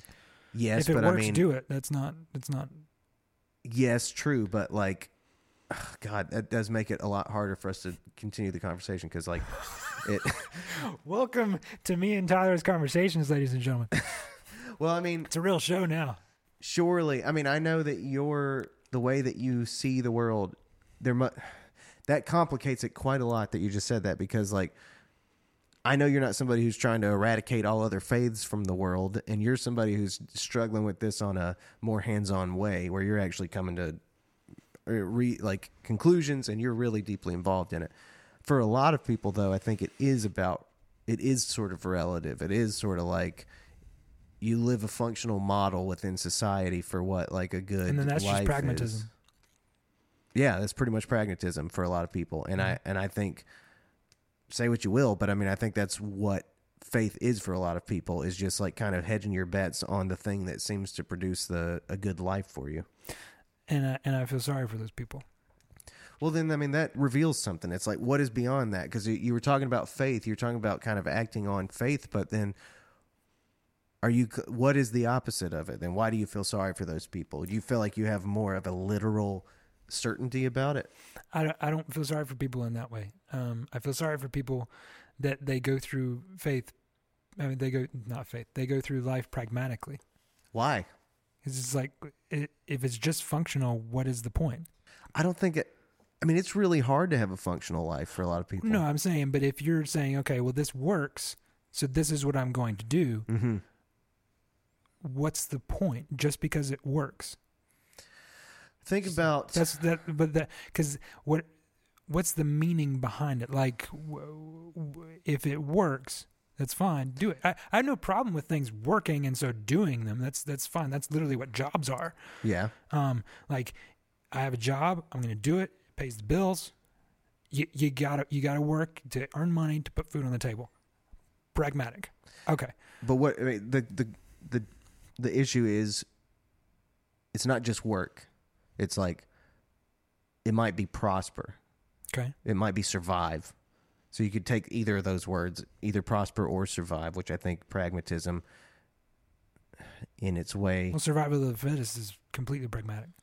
Sure, but I mean, what like I think we have I've been playing with an idea that we have like two part of the whole dynamic between like a binary kind of way of of uh, understanding balance in the world. Two of these forces that are involved is like prosperity and survival. And I would say that pragmatism results in prosperity and survival. It results in like a balance between those two things usually. So when you think of something like an alcoholic, alcoholism works in a lot of ways because it like numbs your pain or something. It might Right. like take you away from the things that you don't want to be a part of. It might work according to some metrics, and but that's that, that's good. You put the quotations on it. right, right, right. Work is that. That's well. See that. Then it just goes back to the relativism thing. Right. Oh, that's what I mean. Yeah. So it works according to some metrics, but the metrics might be off, and they might not be using those two words I, I offered: uh, survival or Yeah, prosperity. Because because alcoholism works for for people that aren't dead yet. Uh, yeah, yeah, yeah. Yeah. So what I'm saying again is, I think a different way to understand pragmatism is not just that, because because you could argue that if if if if an addict uses some kind of justification to say alcoholism works, I'm still alive right now, aren't I? If it's not producing uh, life and it's not producing prosperity, I would argue that, that it's not pragmatic. And so it might be the case that pragmatism doesn't just produce sustainability in the current situation, but prosperity and survival for the future. So in that way, I would say there's nothing to feel sad about with pragmatism unless you feel like something I've said is kind of off the mark. Well, it, it's it's funny that you say off the mark because sin is missing the mark. Right. Um, but uh, I don't think it's necessarily wrong to want to prosper or survive. right. My question is if that's your goal, then what's the point? To prosper and survive? Yeah, kind of. Why? That's what we're that's what we're in. That's what what, uh, what it, that's what it means to be alive as far as I can tell. Okay. So to prosper and survive. Yeah, I mean that's I think like I said, I think that's two of the deepest forces in us. I think like you you had mentioned JP's book, like I think prosperity is connected to chaos, is connected to liberalism, is connected to femininity, and I think that uh, survival is connected to order, is connected to conservatives, it, conservatism is connected to uh, masculinity, and so on. Like I think that's the that's the binary thing that we're, that is supposed to be in balance. That's that's what I've been talking about. So that's where you would find yourself. That is what I'm saying is like a description of when you when you say like what is all this for or whatever uh, with those two words.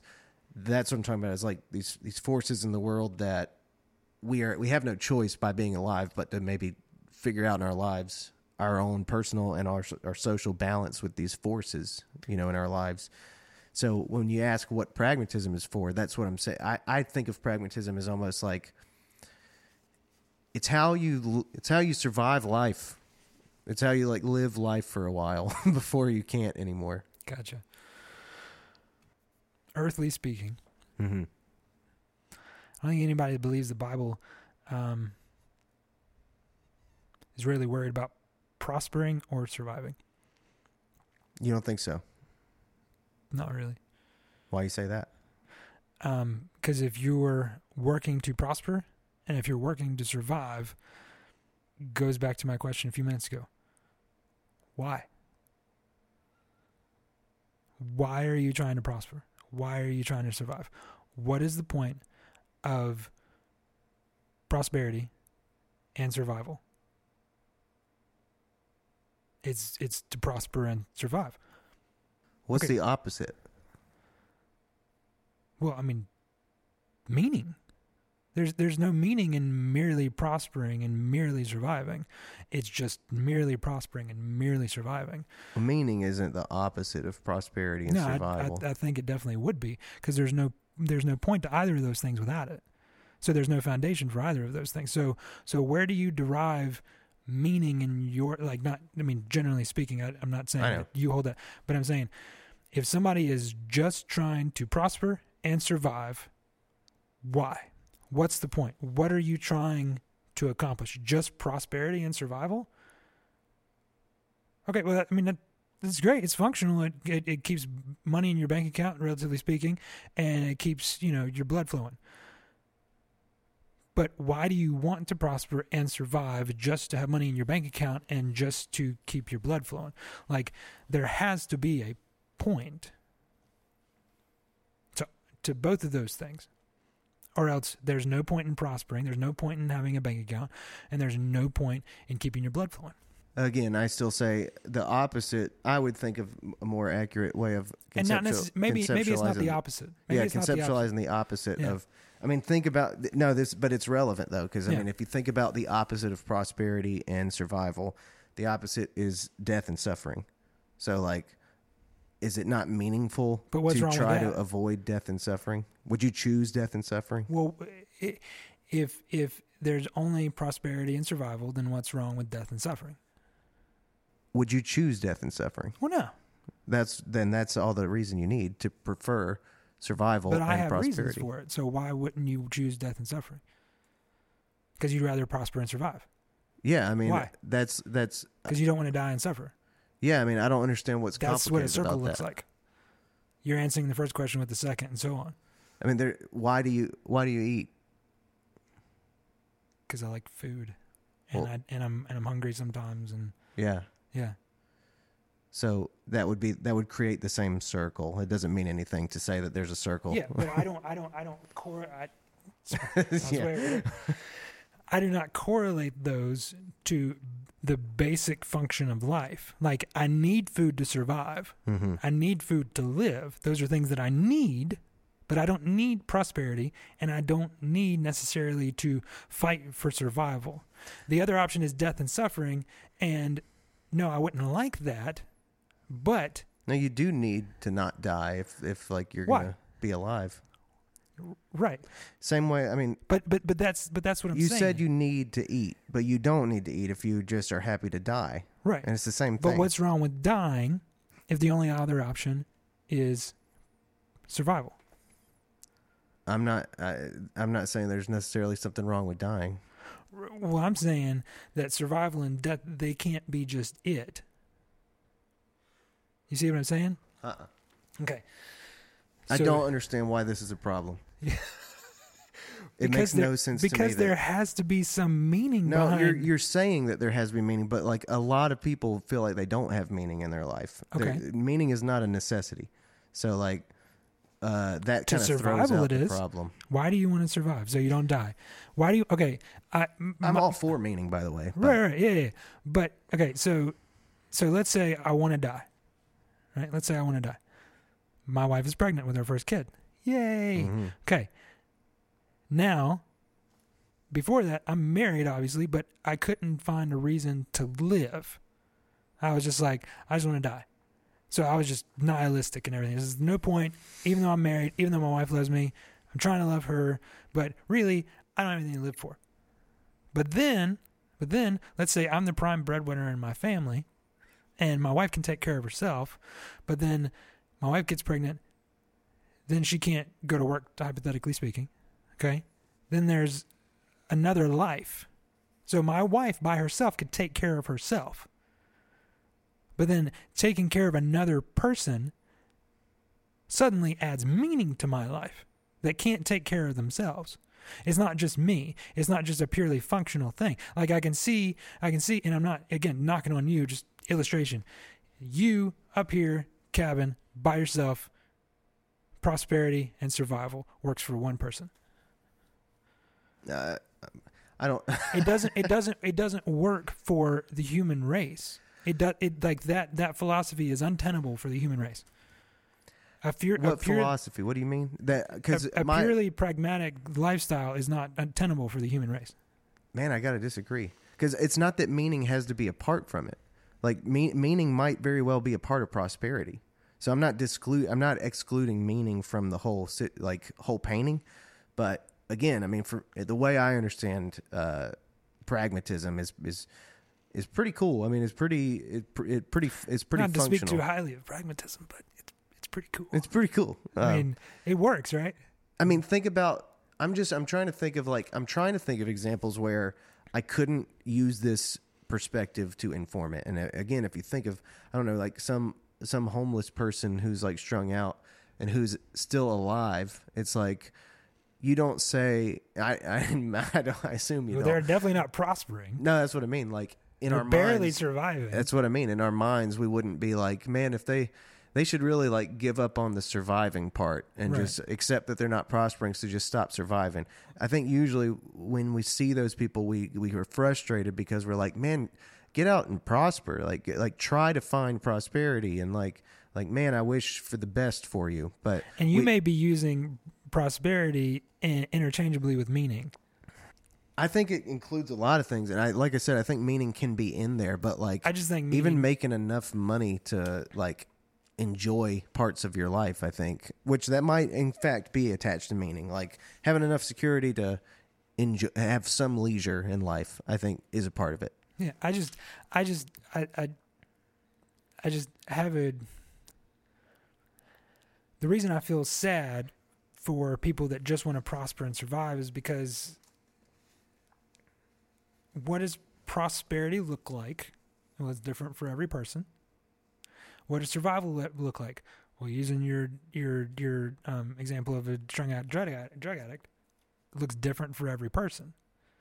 Like you're ba- barely hanging on isn't necessarily survival. It just well, i mean i said that in yeah. the in my argument too Yeah, yeah, like so that's a behavior that's eventually going to kill you right. so i wouldn't But- call that surviving But prosperity doesn't necessarily mean you're going to be any better at survival. So it it, it just I I I'm- I feel sad for people that don't have a reason for either of those things other than that's just what works and that's what they need to do.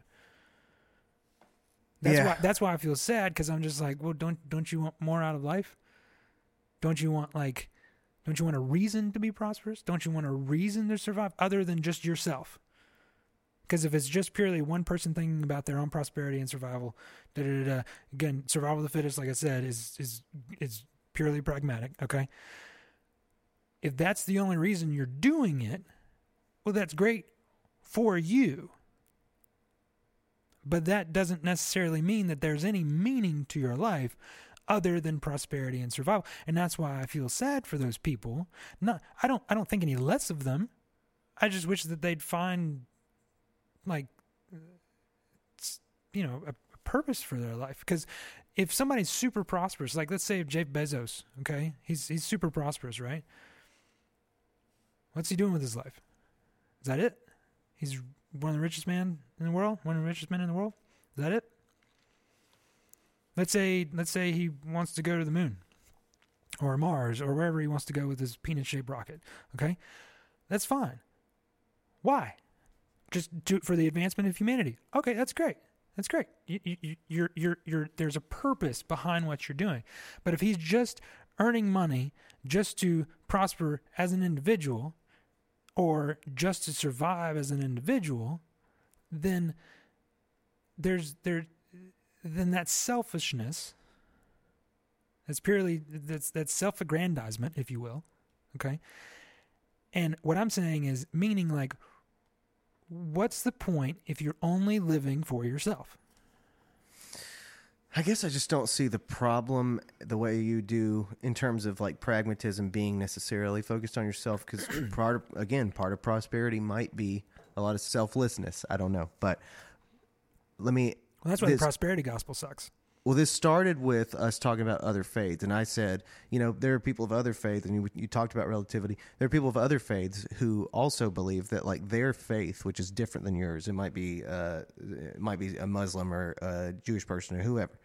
Uh, they might believe, like, they wouldn't say they might use the same confident language that you would to describe your faith and their relationship with it, but it also might be the case that, from an outsider perspective, accepting this thing into their life is functional in their life. It like helps them pursue. I would. I mean, I th- I honestly think that Christianity helps pursue, especially the way that it's been modernized to be understood now, helps pursue a long life and prosperity. Like and that includes charity. That includes like giving to the poor and stuff like that. That's I would put that all under the umbrella of what it means to have a prosperous life, one that you're you do you know you do well enough that you can give to other people, but also that you you live that you don't like just stay drunk all the time and like you know do things that are super dangerous or unhealthy or whatever. I think that there's I think that pragmatism is underneath all that stuff, and so I guess I just don't understand the maybe default assumption you might have that like if we describe maybe re- our relationships with religion as pragmatic that it's like lacking the meaningful part of the selfless part Right. Well, then, like I said, that's why prosperity gospel sucks. what is prosperity gospel Prosperity gospel is, um, and and and its worst form is give money to the ministry and God will bless you. So if you send money, I'll send you a prayer napkin, and that way I can afford my private jet. Now God's happy because more people are going to be able to hear exactly what I just told you. That's prosperity gospel. They're saying whatever you do for this ministry or for God is going to benefit you tenfold. oh yeah okay Yeah, yeah. So there's a problem with that. But then there's also a problem with social gospel, which is just a different version of that, which is do good for all these people and it will benefit you. Okay? Gospel means good news. So all you're saying is the social good news, the prosperous good news, all these different things. But it's just like do good for your neighbor and you'll be all right. Do good for this ministry and you'll be all right. Do good for God and you'll be all right this is what the, this is what the teachings are. Surface level, it's like, okay, yeah, but there's literally no difference between those three things and karma. And that's why I don't think that karma makes any sense because then you're just trying to send good things out into the world in hopes that you'll get good things back. And if you do something wrong, well, then crap, you're going to get bad things back. But that's what made My Name is Earl such a funny show. Okay. which is you know one of the funniest comedies ever. But it's like you know it, it's it's it's the law of attraction to some extent. It's manifestation to some extent. It's like okay, so all these different things. If you're just doing those things, so that way you're better, then ultimately you're only doing things that are beneficial to you under the guise of doing beneficial things for other people and that's that is that is how do I say this? Um, not even delicately. Um, that's an abomination of the golden rule. I wonder if Now we can move on to the other religions and stuff like that, but this just we just you just what you As said it- just brought it back. Yeah, as you were talking about that, it made me wonder if like the whole idea of doing things to glorify uh God or goodness itself or whatever is is like how that came about to try to actually practice like uh what's it called? Altruism. Altruism, yeah. Um I don't Well, know. the, but but but then from the Christian perspective, that's called pietism. Okay, and it's another ism. yeah. Pietism is okay. Well, let me. Uh, it's either the Pharisees or the, the Sadducees. I can't remember, but but if you read through the New Testament, you'll find a bunch of mentions of both. Right? I can't remember which one it was. Um, I should, me being the guy that has the apologetics podcast, but um, one of them, um, one of the groups would keep their heads down. I think it was the Pharisees, but I know my buddy Wes is going to correct me if he hears this. Um, I think it was the Pharisees. Uh, they would walk around town, and in order to not lust after any women, okay, they would keep their heads down. They would literally walk around like this. Okay, so for do you have audio on this or just video? What you mean? Oh, the like a Yeah, like an audio version? Yeah. Yes, I okay, do have an so for the audio version. listeners, I'm just putting my head down, and so think about it like I'm just walking down the street, not looking at where I'm going, just only looking at my feet. That's what these people would do. Okay. And they were considered some of the most religious people. They were considered some of the most learned people of Judaism. Okay. These were like the rock stars of Judaism. Okay. Along with the Sadducees. But these are just a different, again, ism. Right. But they would walk around just staring at their feet in order not to be tempted or lust or, or lust after any women. Period. So they walk around and they would run into things. They were known for running into things. Hmm. And at the end of the day, it was a badge of honor if their head was bleeding. Hmm. And they're like, I'm doing this for God. It's like, crap, you aren't, man. Like, no, you're not. You want people to see that you have blood on your head so they can see how religious you are. That has nothing to do with God, except for the fact that you want people to idolize you. So then it's just idolatry, which is what Jordan Peterson calls ideologies. He just calls them idols. Um, that's just then idolatry. And it's not about God, even though the claim is I'm doing this for God. That's just pietism. It's just being as pious as as following every jot and tittle of the law or whatever you think the rules are to the nth degree so God will be happy with you. But at the end of the day, you're only trying to meet a standard that you'll never be able to meet, but you want people to look at you and go, "Yeah, he's he's he's really he's really doing it. He's really doing it." And that's the problem that li- therein lies in with a lot of the, the, the, the monasteries and everything like that, the get the monks that go away to just be as pious as possible within their chosen thing, they're just trying to be pious. And they say, This is for God. Well, God didn't ask you to do everything perfectly. He asked you to do it for them, go out and make disciples. So if you're locking yourself away, and then you throw money at the problem, which you know not all of them do, but if you're locking yourself away and only and, and doing this one thing just for the sake of doing that thing, then it's defeating the purpose. It's it, it's it's pragmatic, but it's pointless. It serves a purpose, but it really has none. Ultimately, I think the only failure is I do agree with the like the way that the analogy you chose. I understand what you mean. and Hitchens would have agreed with me too. Yeah, I, I get He it. had he had a lot of the, he had a lot of the same problems, Yeah, I get it. I understand what you mean. which is really I, I don't agree with every atheist. I just want to remind people of that. but I think again, it's just it's the it's the assumption that like it just sounds like you're committed to the idea that like the like the meaning that you understand in life is like lacking in other places.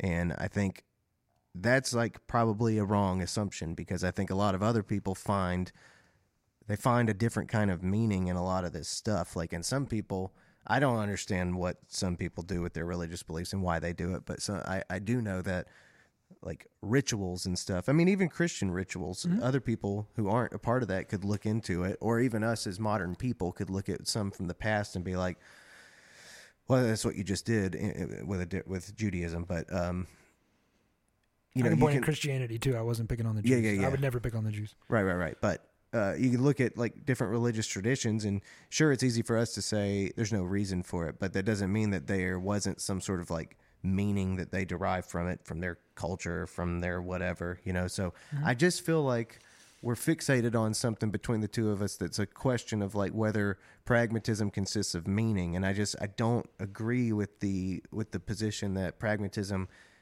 excludes meaning. Like there can be, it, it's like pra- I, Do you are you saying pragmatism has no meaning. you're can saying we, can pure? we agree that pure pragmatism has no meaning? no, I can't. I can't agree with that. Okay, so so if it's purely functional, then the entire purpose is it is for it to function. Function isn't without meaning. That's what I'm saying. So what do you If define it- as meaning? the the the ultimate purpose of the thing for the how can how can I how can I how can I say this? I understand. I think I don't want to interrupt your thought. No, no, no. Yeah, yeah. I understand. I think what you mean about like if something's purely mechanical, that it's mechanical. So like if I've got a Blu-ray player, and it plays Blu-rays, and that's just a function, and I get that it in its existence is just a function. Um, Well, that's what I'm saying. Pure pragmatism is. That's that's what I'm saying is pure. That that's why I'm that's why I'm giving you an out here with pure pragmatism. Because if you only follow pragmatism purely, then then there's no meaning. It's just whatever works. That that's what I'm saying. Whatever works, that's it. So if it But works, meaning if it also works, for me, to, it meaning is why you do something. So, So- that's how you define meaning. why you do something. Yeah.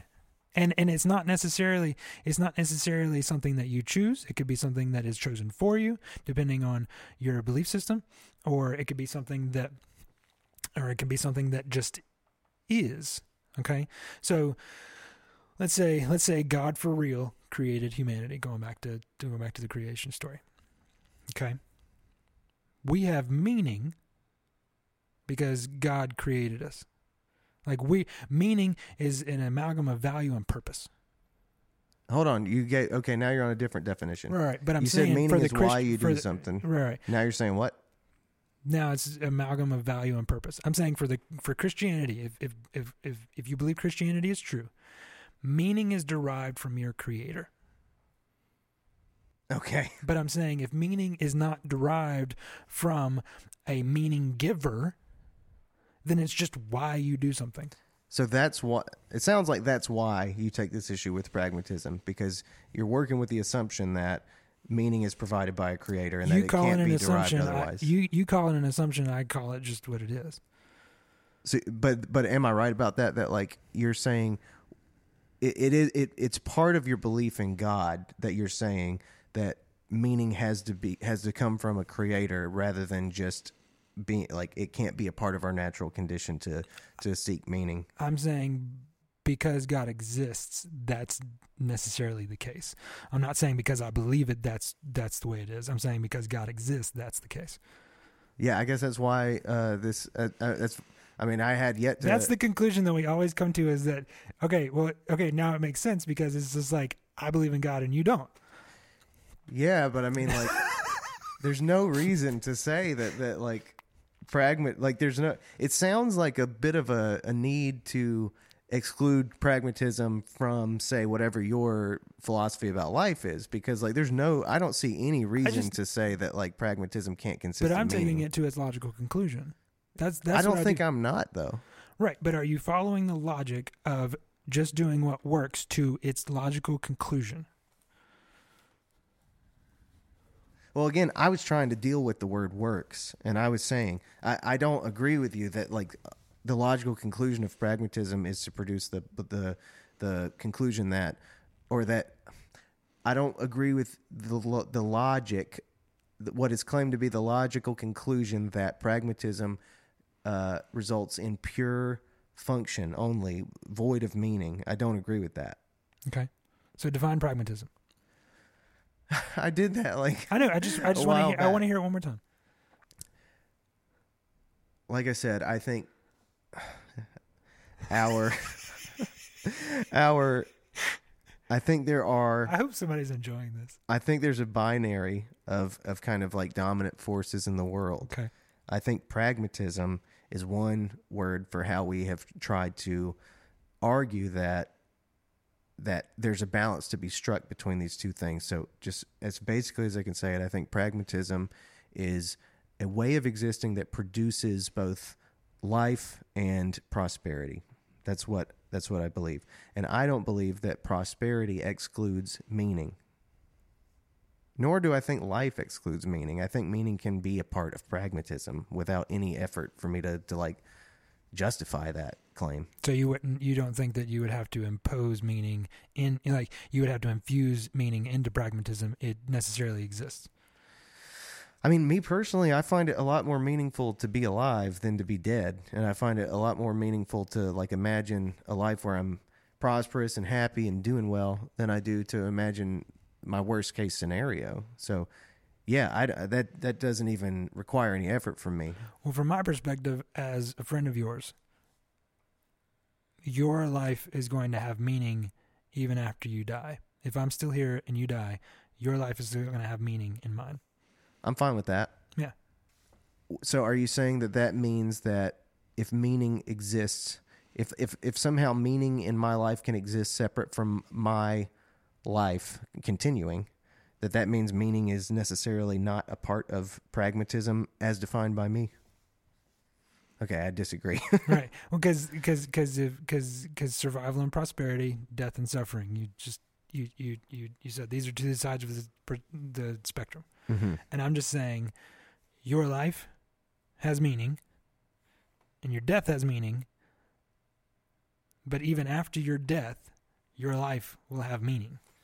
So why does that mean that meaning is separate from uh, the idea that I've put forward about pragmatism being a, a, a good a good functional way to live, and that like it's it's a, that those two things are apart. That pragmatism is separate from the meaning that might be derived during my life. I I put meaning into your definition of pragmatism. How do you mean? Well, I said even if you die, your life has meaning. Uh huh. Yeah. yeah. yeah. So then I, lit- I I literally put meaning into your definition of pragmatism. I mean, I'm I'm Cause saying it, cause it wasn't there. It wasn't. It wasn't. It wasn't outlined. I'm saying. I'm saying if it's purely functional, that's fine. Whether we agree on it's purely pure function or not, that's fine for you to think and for you to believe. That's that's perfectly fine. Mhm. I'm saying that there is meaning to your life outside of what you think is just prosperity and survival. So I'm saying it's not just for you. And that I think is what I'm saying is rooted more in what I believe than what you believe. Because for your life to have meaning even after your death, we for your life to have meaning according to your understanding, you have to be alive for it. And I'm saying for your life to have meaning, according to what I believe, you have it whether you're alive or dead. Now you have to have lived in order to have meaning, but even after you're gone, you still have meaning. Your existence meant something. And it wasn't just whether you prospered and survived, it was because you're a human being. Well, it depends on what you mean by meaning, because you've given like two different definitions. Well, and I, I'm going by I'm going by my definition, which is an amalgam of value and value and purpose. Purpose. I believe that you have value and purpose, whether you continue living or whether you die. I believe that you as a person had value and purpose, and you still have value and purpose in my life, even after you're gone. How can I have purpose in your life if I wasn't alive? There's still things that I'm going to remember about our conversations and about you as a person that are going to teach me things. Well, that's that's cool, but that knowledge that you have in your life still depends on what was cultivated in my time while I was alive, and it's that's could be also a part of the the prosperity that I'm actually been in my trying to help your pragmatism out. That's that's actually what I'm trying to do. That's not what I'm, trying. saying. I know, but I'm trying to. I'm trying. You say that meaning can. You say that meaning can be in pragmatism, and that's. I'm. I'm like, okay, fine. I'm helping you put it in there, but the problem is, the problem is, is that in order for it to be in there, there has to be some meaning given to the life to begin with. I, it, there, there just, there just has to be, or else what you're do you just mean? There just has to be.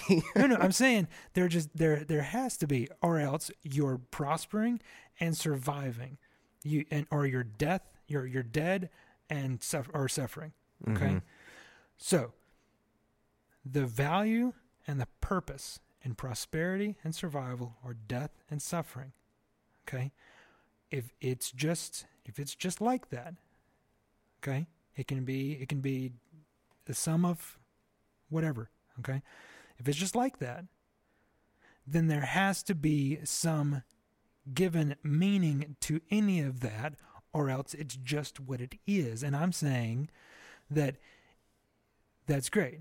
I'm, I'm, I'm trying to give you something from my worldview to help yours out because you can't define meaning in yours Why can't I? I don't. because because because you've tried you said it's there but you haven't actually given any evidence of it so i'm just trying to i'm trying to help you out buddy I don't. just trying belie- to help no, you. I don't think you are. i, I, think, actually am I mean, I, I don't think you're like. you being, can change the word i'm being very sincere actually I because don't, I don't think you're being mean or yeah, anything. yeah, yeah, and i'm not being condescending Yeah. i'm just trying to say okay here's some building blocks change the words of them change the, change the change change a few words semantics whatever so it doesn't sound so christian Well, that's the thing, can though. It's it. like it feels as though there's peace. I, I get that. I, I believe that you think you're trying to help me out, but I think that you are also. It's like and i'm not necessarily your- just talking to you i'm talking to them too I know, but it's your it's your worldview that's like trying to be in your your your your it seems to me like you're trying to say this is this part of my worldview would improve it, but that's still like limited to the way that you see it through your perspective. Give me and another my way- perspective give me doesn't another require way. that. G- all right. Well, give me another way that you can have meaning in prosperity, survival, death, and suffering without what I've just said. All right, like I said. No, I didn't say this, but no, you, you. I was getting ready to say. I was just like, yeah, yeah, yeah. I didn't. I, I we hinted on this, but okay. you could take Sam Sam Harris tried to do this. Can I mention one thing? Sure. I want to. I want to talk to, directly to one of my sisters. I don't practice with you for Tyler. This is our conversations. Like this is this is this is the way it is. This is what we do. This, this We've is been what doing we this do. for years. I know. This is, what was it like five years now? I think so. And It's yeah. crazy. And I and I and yeah. So so I, you are not practice.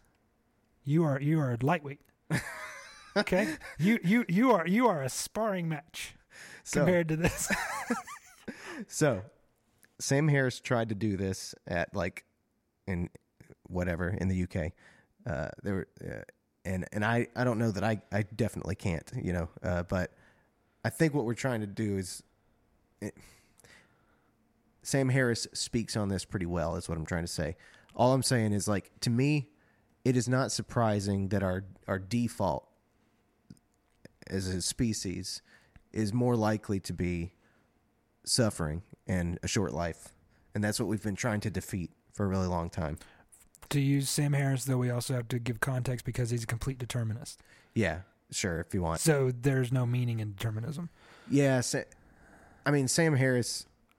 I don't see things how he does in a lot of ways, but I think he does a good job of talking about the problem of suffering and the I like making the case that it's just simply self-evident to notice that what we are trying to do is escape suffering and also like have a better longer life if possible.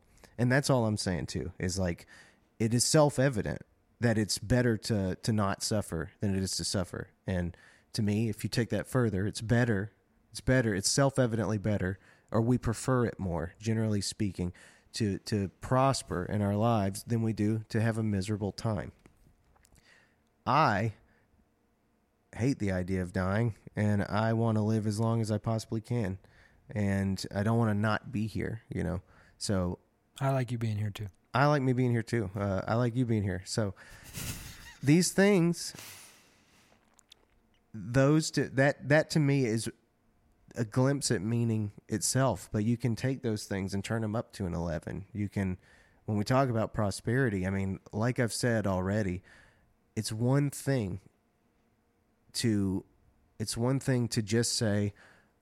I want my day to be better than yesterday was. But it's a whole nother thing to create a life where your day is so good that you have enough money, you have enough time, you have enough energy to invest in other people's well being as well and actually feel like you're making the world a better place. I mean, I think that's a part of prosperity and that is also what we point to a lot of the time to to tell people if you want to look for meaning in your life, help other people. If you want to look for meaning in your life, have a good family relationship situation going on. Those things are meaning. I think those things are also a part of prosperity, and I think in a lot of ways also a part of, of staying alive. So that is my case. That's all I'm saying about meaning. It's not that I, I I don't think what I'm putting forward even excludes the idea that there's an afterlife or that there's a God or anything like that. All it is simply is just the belief that that what we can imagine as a, as the best life we can live and pursuing that is meaningful and functional and that and and that's not complicated to me. Does that make sense? Hmm okay. Cool. I'm just gonna repeat myself. okay. Yeah. so you, you don't think that what i've just put out expresses any space for meaning within pragmatism? You don't think that there's meaning there? I don't think there's a point in helping people if if if what? if if if you're just if you're if you're if you're prospering and surviving, then what's the point of helping people so they can help prosper and survive? Why do they? isn't why, that why- what But why do they need to prosper and survive? i mean isn't that what christians say that you're supposed to do Yeah, and Like I've help explained. people? I've explained. I've explained the value that each person has and the purpose that each person has as a created human being. The, that God created every human being. They are infused with value and purpose. They are infused with meaning. So, in, inherently, nothing that they do or don't do changes their meaning. They have value and they have purpose. It has it, it has no no bearing on their prosperity or their survival. That's why in Psalm 139 when it talks about how a, God forms a baby in a mother's womb, right? God is God is talking directly to us and saying, "Hey, you have value even here. Even here, while I'm piecing you together, you have value. You have a purpose, and I love you, and I'm taking the time with you. Okay? That has nothing to do with how they could die as soon as they as soon as they hit fresh air before they hit fresh air somebody could matter of convenience just you know whatever we don't even have to get into that but the point is is that their value and purpose their meaning is directly from conception. So when you say meaning, you mean, well, you already said that actually. You said pretty much that you're not talking about when people say, I want to have a meaningful life. Mm-hmm.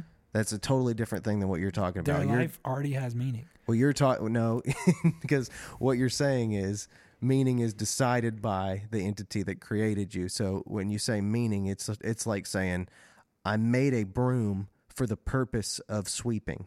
You're saying God makes people for the purpose of something, as opposed to the idea that, I mean, it could also be the case that if there's a God that created people, he could have created a situation where he said, I don't give you meaning. You just live a life that you pursue meaning through. He could have. But I mean there's no evidence for that. Well, there's no evidence for there's no evidence for the alternative either. My alternative? Yeah. yeah. Well, that's what the Bible is. I, I, I okay. I think we're gonna have to leave it to the audience to decide where they land, and I hope that they choose wisely. but that's but that's but but but then it just goes back to like what the Bible says, and if the Bible is true, that's what I'm saying. Sure. And so that that was the original starting point for for where we got to now. Yeah. If it's true, then that's what the Bible says. If it's biblically true. Exactly, biblically true. Okay, but if, but but if it's just true in general, okay, if the claims in the Bible are true, if Psalm one thirty nine, where God is speaking, okay, through the writer, if that is true, that He took the time with us in the womb, in every in every single thing, then if that's true, then it's true whether I whether whether I believe it or not, or whether I say it is or not. It's just, if it's true, it's true. And so if people have meaning, if they have value and purpose, and it's true, then that's true. It just I don't believe that it can be derived from anything that we do. We can do things that are meaningful, like you said with the broom, okay? But I don't think I, I think that we have to have a standard of meaning in order to continue meaning. And that's where it often comes down with us is you insist not in, and I don't mean that in a right. in a in a judgmental way, but you tend to insist that there has to be a certain standard for certain things and I don't think I can see that anymore, but I'm open to continuing to argue about it. Right. I mean, even JP says that the the, the Bible is more than true. Exactly. And yeah. that that I get. And yeah. that's why I don't take it literally because like more than true is a whole different But more than more than true is just it's it more than true. Okay, so so Jesus in, in the New Testament says, I am the way, the truth, and the life. Okay? So he is the truth, right? That, that that's, I'm not saying do you do you agree? I'm saying well, is gotta, that what the Bible we says? We do have to be specific because like okay. you know. That's what I'm asking. I know that you don't Okay. Do you believe do you do you agree that that's what Jesus says in the that's what Jesus purportedly says in the Bible? Mm-hmm. Okay. All right. Goodness gracious. You see what I have to do? Okay. All right. And yet we still get together. Um, uh, but no, so so so if the Bible is more than true, then then then how, do we follow that? You see, you see what I mean? That specific that specific claim. Jesus says, "I am the truth." Okay. He's the truth incarnate. Mm-hmm. Okay. So he is more than true because he is what is. That's again. I'm I'm The with you. I'm with you. I'm not. okay. Yeah. So that's what is meant by more than true. Okay. The more more than true, it, we the, the the Christian belief system is that the Bible is the word of God, Right. okay, not God, okay, because that's biblicism, all right. Another ism, okay. That they believe that the God is that the Bible is not separate from God; it is just another piece of God. But it is the word of God. It was inspired into men to write through their pen or quill or Right, right, right. whatever, whatever, whatever. Okay. That's the word of God. So the epitome of is, okay, now we're going to really be getting into philosophical territory, close to Thomism, but still not. Isness, if you will, all right, informs everything underneath it. Something has to exist for other things to exist. A necessary existence, or, or let me put it this way an independent existence has to exist for dependent existence. I understand the words, but I don't understand how they apply Okay. to this or Alright. why they're. But that, but that's what I'm saying is the more than true thing. So there has to be a standard. There has to be a standard for time. Again, I'm just going to use another illustration. We have time because a timeless something. yeah. See, no, I don't. I don't. That's not how I understand the uh, more than true thing at all. I understand it a totally different way. Okay. Yeah. Go for it. Um. Since we're here. Yeah. Yeah. Yeah. I don't. It's not. I don't. I don't think of it as like a, a standard that. It's it's it's often the other way. Or Like with you and I, it's often we just flip where the source comes from. For me, that place that Jesus allegedly holds in that spot above this this other pattern is the other way around. It's it's humanity that over time we could we could look at the patterns of our behavior and abstract it into a simplified lesson such as like don't murder don't murder is something that with all of this all these patterns all this information all these stories that whirl into this whirl into these Thank life you for lessons translating that part of Exodus correctly. what don't murder Yeah. don't do murder Yeah. Don't thou shalt not murder. Yeah. Yeah. Um, whirling into all these stories of human experiences, whirling into this abstract, but but also like um, like uh, boiled down lesson that is don't murder. Um, that's don't murder is is more is the is the idea of what's more than true because it's it's in my in my understanding of it, it it's it's a it's a it's a it's a conclusion derived from all these experiences that can be applied to like all of these stories as what as what as where they all went wrong and the thing that if we learn it it can be applied to a lot of situations that's what i i think that's the best i can do right now about how to put it into words Yeah, yeah. And where I'm sitting is that there just has to be a a, a, a foundation that's beyond us. uh-huh because I mean, it, it. I mean, it. Because because because if we have a if we have a roof without a r- roofer, um, then then it's just like roof all the way down. roof all the way down It's i just like roof that all the way down. so it's like you know you got you got to come to a point where it's just like okay well. th- th- But but if we have if we have us from the bottom, then it's going to be got to be us all the way up. mm-hmm and where is up like what is up like there has to be like some there has to be some level or else it's just a tower of babel mm-hmm okay then it's just us just going up and up and up as far as we possibly can and then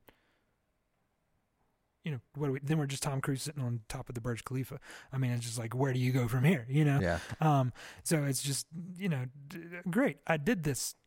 What next? You know. Um, so then it's just us all the way up. So if it's just roof all the way down, and if it's us all the way up, what are we standing on? and why do we have a roof? Hmm. And and and and again, it goes back to the question of, of why. That's why I keep on asking why, not to irritate you and not to annoy the people that are listening. Okay, I just have to keep on asking why. Like, why are we at the bottom going all the way up, and why is there even a roof? So I mean, I like the way you're describing that. Got to give credit to James Sire because he has a, he, he told a story about elephant all the way down. Yeah, yeah, it's yeah. Like, what is the universe built on? And it's just built on this, and, it's, and then it's just you know get to a point where it just you know you got it, and it's like elephant. Okay, well, what's beyond it? Well, it's elephant all the way down, honey. Yeah. You know, so Yes, I mean I appreciate that, but I guess I just don't understand like there's a bit of a poetic, I think uh a poetic liberty that that kind of like provides you with that that I don't even like I can't even uh, uh, I can't even plug that into necessarily where we were uh with the whole thing and with my idea of what's what's well, you're just saying it more It, than true. it's just like people. And then we just keep on, you know, da, Uh-huh. da, da, da. and I'm just going, okay, well, if that's it, then it's just people all the way down, and where's But- down and where's up? But how come it can't? How come it can't be people? And then that that idea of don't murder. Why can't that be a roof? Why can't the not murder be a roof? Yeah, Well, then you still have to ask why.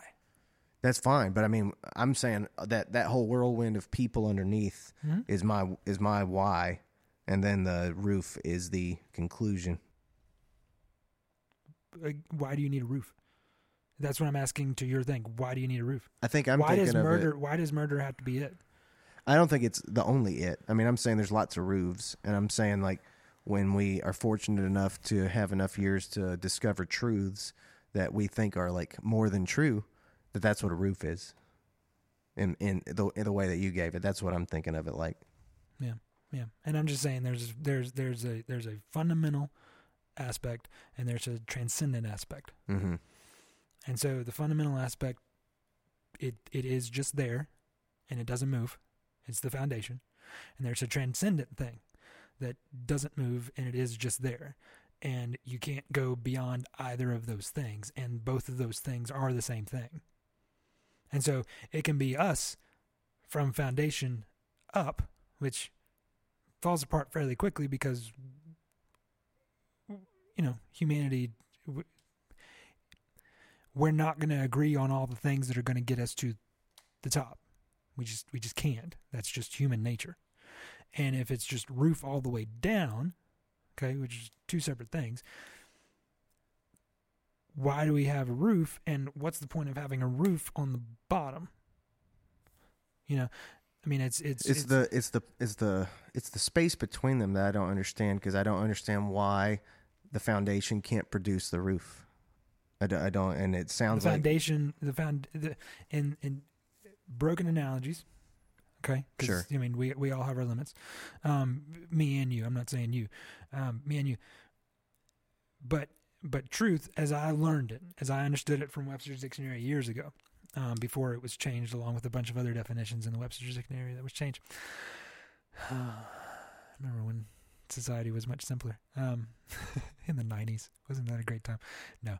Um but as i understood it truth is a fundamental and or transcendent statement or observation about reality when you build a house, you have to have a foundation yeah, you don't start with the roof. No, you have to have a foundation Yeah. but in order for it to be a house you have to have a roof and I'm cool with the roof. Yeah. All I'm saying is like I don't understand the idea that like without if it's the just fa- if it's just the walls everything in between it's not a house no, but what I'm saying is I don't understand the assumption that we there must have been a roof first and then all the and then all the humanity underneath it that learned from that roof. We're using roof again in this weird poetic. i'm just using both yeah, yeah, yeah. Yeah, yeah. It's a it's a strange thing, but we're talking about when we say roof, we're talking about the transcendent, you know, kind of abstracted idea.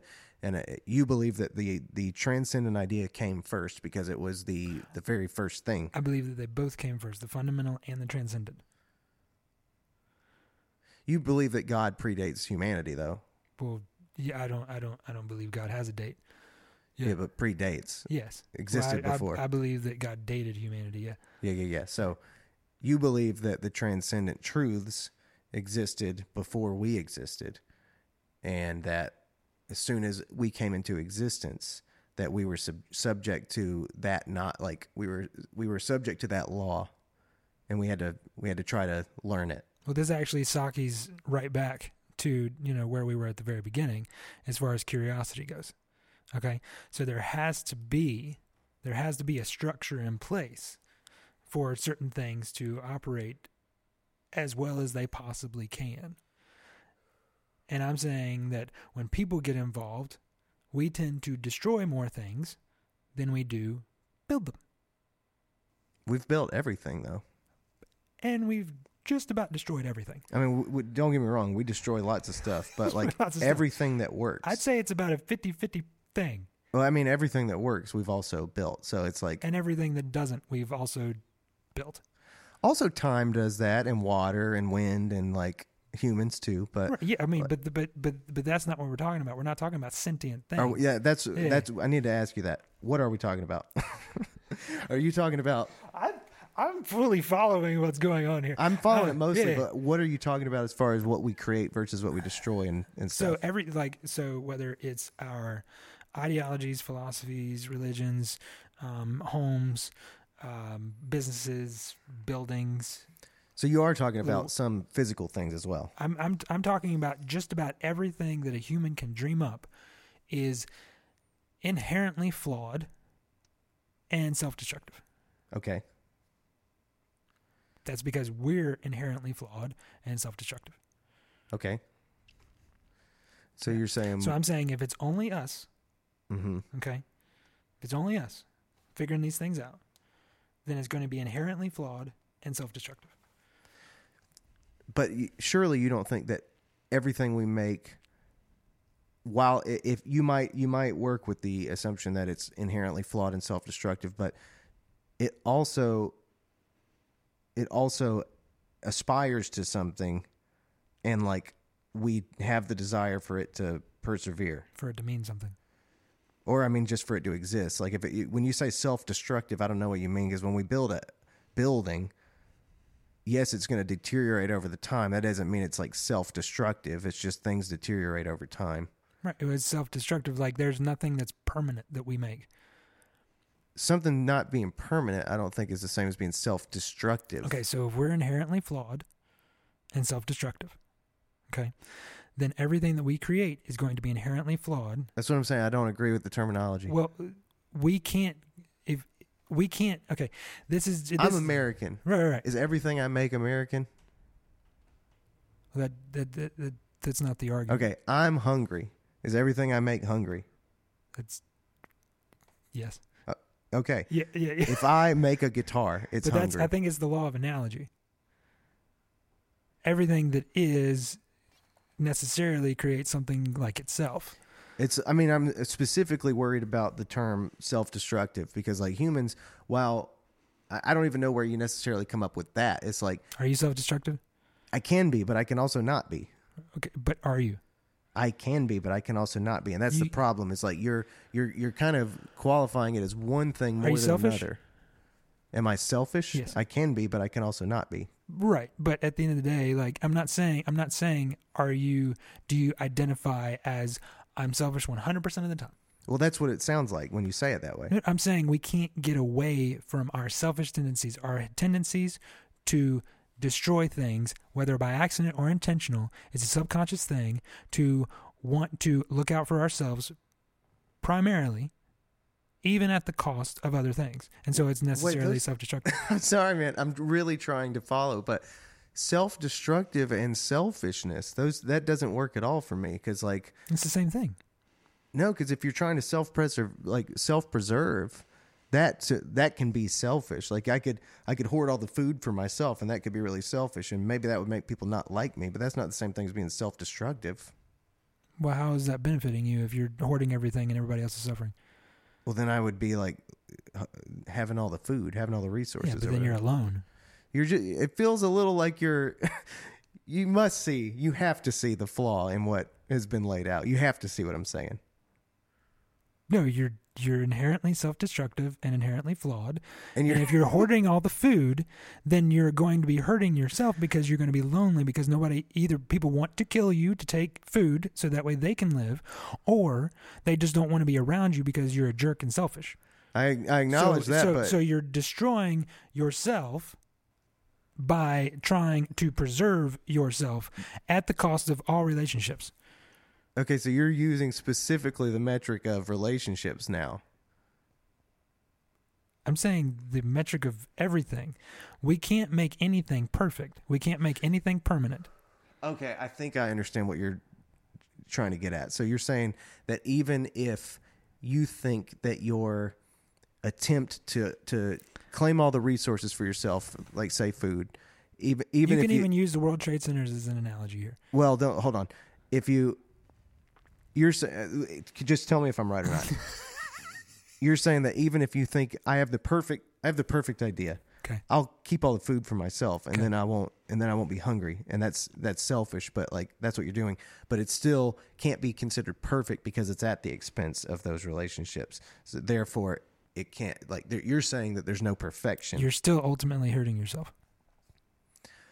okay, so you're saying because there's no perfection, you're for some reason using that to say that people are all self-destructive. I just now used the word perfect. Otherwise, I've been using inherently flawed and self-destructive. Uh huh. Yeah.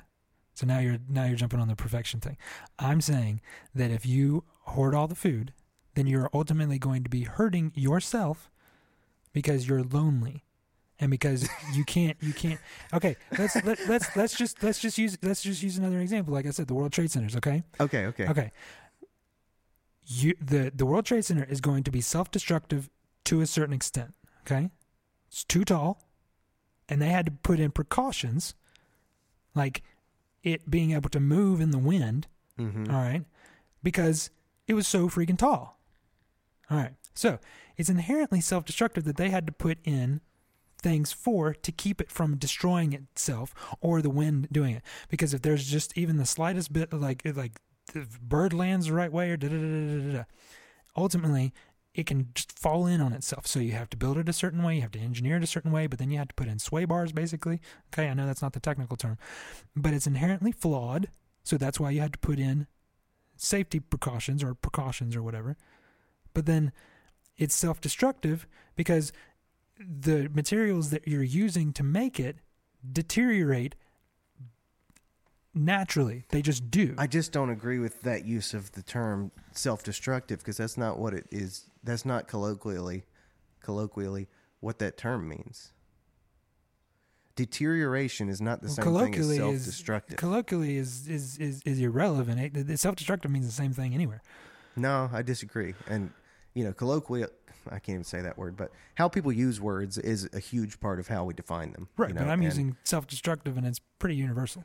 I, that's what I'm saying. I disagree. Well, Um, I- I- okay. I don't know why we're still stuck on this, but like something that deteriorates over time is not the same thing as something that intentionally destroys itself. I just think we speed up the process because we're selfish. Okay. Yeah. Okay. I think selfishness is inherently self destructive. That's fine. Yeah. If you, if you say that, that's fine. But the analogy is How, that how is selfishness not inherently self destructive? It's also self-preserving. That's the thing. Right. Self preserving of one person who wants to take care of only themselves for their own well being, Yeah, but that's forgetting everybody else. So how is that not self destructive? You're alone, you're hurting yourself by by by screwing everybody out.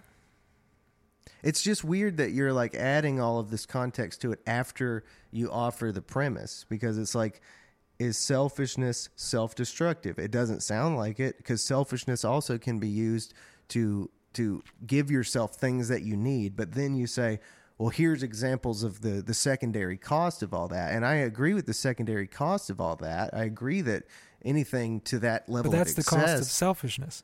that but like selfishness also produces something else and you're you're being very rigid about saying like all of these examples I'm given they produce one single thing but selfishness also produces given the example that we gave it could produce a wealth of resources For one person. for one person and Right. that in itself that in itself on its own, if you take, if you're the only person in the world and you take all of the resources for yourself, then it's not selfish anymore. Then you just have all the resources. It, or it's not that it's not selfish anymore, but that second part that you're providing that is at the exclusion of all other humans, that part isn't there anymore. So like the very act of giving yourself things that you just want to Well, if you indulge take in having, and everybody dies, and then so there's I don't. I think you're being a little unwilling to see the flaw in your statements. if I'm being honest. okay. All right. So so if this is on YouTube, right? In the comments, Okay. I want to know how many people think that selfishness is a bad thing, I will also add this. I'll add the purely a question. bad thing. I'll add the question to Instagram as well. I don't even need a vote. Like if it's true, it's true. If it's not, it's But not. that's that's not what you that's not what you said though. Is selfishness a bad thing? no, that's not the question. That's what I just asked. That you can ask that, and you're you're welcome to answer that. The question is, is selfishness? Is it does it produce purely Okay. self destruction? Is it self destructive in its nature? Is selfishness self-destructive? Is that Yeah. the question? that's the that's what I've been struggling with. It, put it in the reviews on the podcast. Put it on Instagram in the comments. Put it on YouTube in the comments. Is selfishness self-destructive? Okay. all right. Okay. That's what we'll do. Yeah. So is if looking I'm wrong, I'm wrong. is Yeah. looking out. It, it doesn't matter what the vote is. um, it it is looking out for numero uno. Inherently a bad thing, because self-destructiveness is that a bad thing? Can we agree that self-destructiveness is a bad thing? You can't wiggle like that. Though. I'm not wiggling. I'm asking you if self-destructiveness is a bad thing. Self destructiveness, yes, is a bad thing. Okay. But that doesn't mean that you can just say, since it's a bad thing, we can change the question to is selfishness a bad thing? Because I didn't say selfishness. I, bad I know. I know. I'm just Because if selfishness is self-destructive, then selfishness is a bad thing. Ik pay at A plus B equals C. A plus B equals C. Yeah. Okay. A plus B equals C. Okay. If selfishness is self-destructive and self-destructive is a bad thing, then selfishness is a bad thing. That's It's called a, it's called a syllogism. that's fine. that's fine. Uh, I think Let, let let the commenters decide. I want the commenters to remember that my position was it is too simple to assume like when you say that does selfishness produce self-destructiveness that is not I'm not saying that it doesn't I'm saying that selfishness doesn't only produce one thing selfishness also produces things like self-preservation and that's all I've been trying to say Still selfish. yeah and I'm not saying I'm for it I'm just saying it's too I think it's too narrow to look at it as something that only produces one thing when there's like an assortment of things it can produce given a different situation. I didn't say it produced more than one thing. I said it was self-destructive. Does it produce more than one thing though? I just said it was self-destructive. Is it also self preserving? It's literally the definition of selfish. Yeah, yeah. So is selfishness, Right. in addition to being uh, self destructive, is it also self preserving? It- It, that's literally the definition, Tyler. so do you mean yes? No, no. Selfishness is self-preservation. That's literally the definition. It's not. It's not. Does it produce it? It is that. Okay, is self preservation good? No. Okay. And that's where we will land. do you want to elaborate on that at all before Sure. we wrap it sure. up? Sure. Self-preservation. Um. Self-preservation is inherently about yourself. Um, self-help is inherently about yourself. Self um, destructiveness is apparently about yourself. And if you're only worried about yourself, then you're selfish. That's literally the definition. Okay. Okay, so um, self-preservation, yeah, I I think that that is a bad thing. I think that if you're only focused on yourself, then yes, that's a bad thing. On the preservation of yourself, yes, that's a bad thing. I'm going to stop nitpicking. Uh, I think we've we've gone pretty damn long. Uh, Have we? We've almost gone three hours, That's and awesome. so this will be my longest one so far. Uh, so I'm gonna like leave it here, not because I want I want people to know about our relationship. This is what we do all the time, and like this Yeah. this level of I think sharpness that we've reached with each other is commonplace for us, and Yeah. it doesn't affect our relationship No, in any kind of negative way. Not it's just all. what we love to do. I'm still gonna kiss you on the mouth. Yeah. yep, it's happened before. No, Not- it ha- no, no, it hasn't. No, it hasn't. Uh, you got to be careful what you say. No, it hasn't. Um, no, we've never kissed. But anyway, I enjoyed this conversation. I really, just as a preview for the future, I really wanted us to like talk about the devil. Uh, and also, like, I wish we could have got more into the Gospels, and so I hope that we will uh, reserve the the the option to like do this some more and get into some of that stuff. And yeah, thank you for coming. I'm never coming back. I hope you will. I'm never coming back. Yeah. I just can't. I can't do it anymore, Tyler. Damn. well, it was fun while it lasted. It was great. Not Five years down the drain. it's it's terrible. But no, I'm I'm very happy that you invited me, and I plan on having you on my show. And uh, yeah, it'll. Uh, I think this has been fruitful. Um, otherwise, because a lot of people worry about, and I know that you want to cut it off, but a lot of people worry about whether um, Christians and atheists can be friends. Right. Yeah. Um, and that was a big that was a big conversation we had near the very beginning because a lot of people started be a- asking me that yeah. because I think I started posting online that every Christian needs an atheist friend, um, uh, and I, and I believe that with some caveats, obviously for both sides, um, you know, because you know I you know I've, I've told you that I'm praying for you before, and that's not something that you prefer to hear and everything like that. So there's there's language and there's things that you know about the relationship that have to necessarily be strained Yeah. for people that believe two opposing things. Um, but if this is evident of anything, um, and it might just be a singular thing, which I know it's not, but there's, you know, um, if, if this is evident of anything, is that even if you can't agree, and even if you don't get the desired outcome, or if there is a desired outcome out of the other person, then there's other people listening. And like I mentioned at the very beginning of this thing, um, other people have overheard our conversations. Yeah. Other people have heard things that I've said that would have been offensive, like very offensive, without context of actually like listening to our conversation. Um, so I think that, like any good debate, me and you understand that one of us is an immovable object and one of us is an unstoppable force. And so it's always going to, it's always, I'd like to think it's not going to be always like that, but, and I like to hope it's not. But, you know, I'm still going to love you. But I, I'm hoping that people listening and people watching are just seeing two dudes that really love each other and come together on these things in the middle of the woods in the country. Um, and in daylight, which is when I like to come out here because it's you know it's scary. Yeah. But you know, we're out here in a cabin in the woods and having these conversations, and I think that they're super fruitful. And I'm glad that you're doing this. I think this is really good for you because it gets you in contact with people, which is very important. You Yeah. need to, you need to you need to be talking with people. Um, You're but not wrong. but uh, but I'm I'm I'm really honored that uh, that to call you my friend and that you call me your friend. But it's it's fruitful whether either of us budge.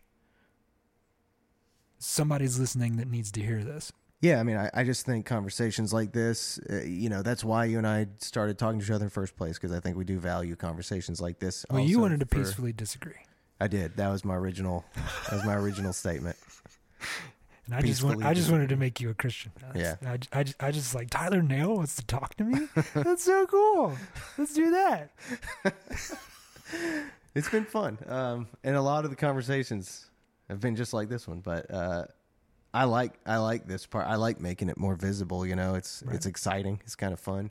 Alan also is a writer and has books out, and uh, and has all kinds of other other uh, artistic artistic accomplishments that are worth checking out. So I would follow up with those as well as uh, as the Black Sheep apologist.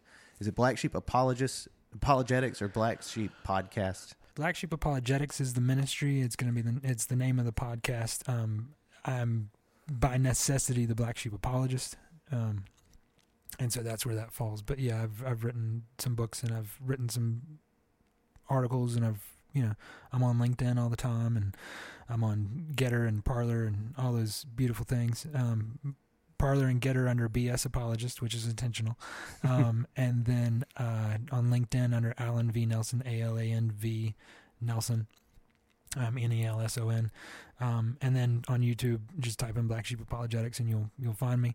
Um, with another conversation in the playlist that me and Tyler have done before on your Face Paint magazine, Mm-hmm. um, which is also also very fun. Um, but yeah, yeah, shout out to all the people that are curious and have questions and think that uh, maybe they shouldn't have peaceful disagreements like this. do it anyway, man. Yeah. Like, just just just make sure that the people you do it with, you you love them. Mm-hmm. Because if, if if if if there's no love, then there's no point. And I and I think that either for the subject or the person, if there's no love, then there's no point. I mean, what's why are you doing it? Good deal. Well, I like it. Well, I guess that's good for today, man, and we'll do it again. So uh, I guess we'll wrap it up for the day. Thank you. You're welcome.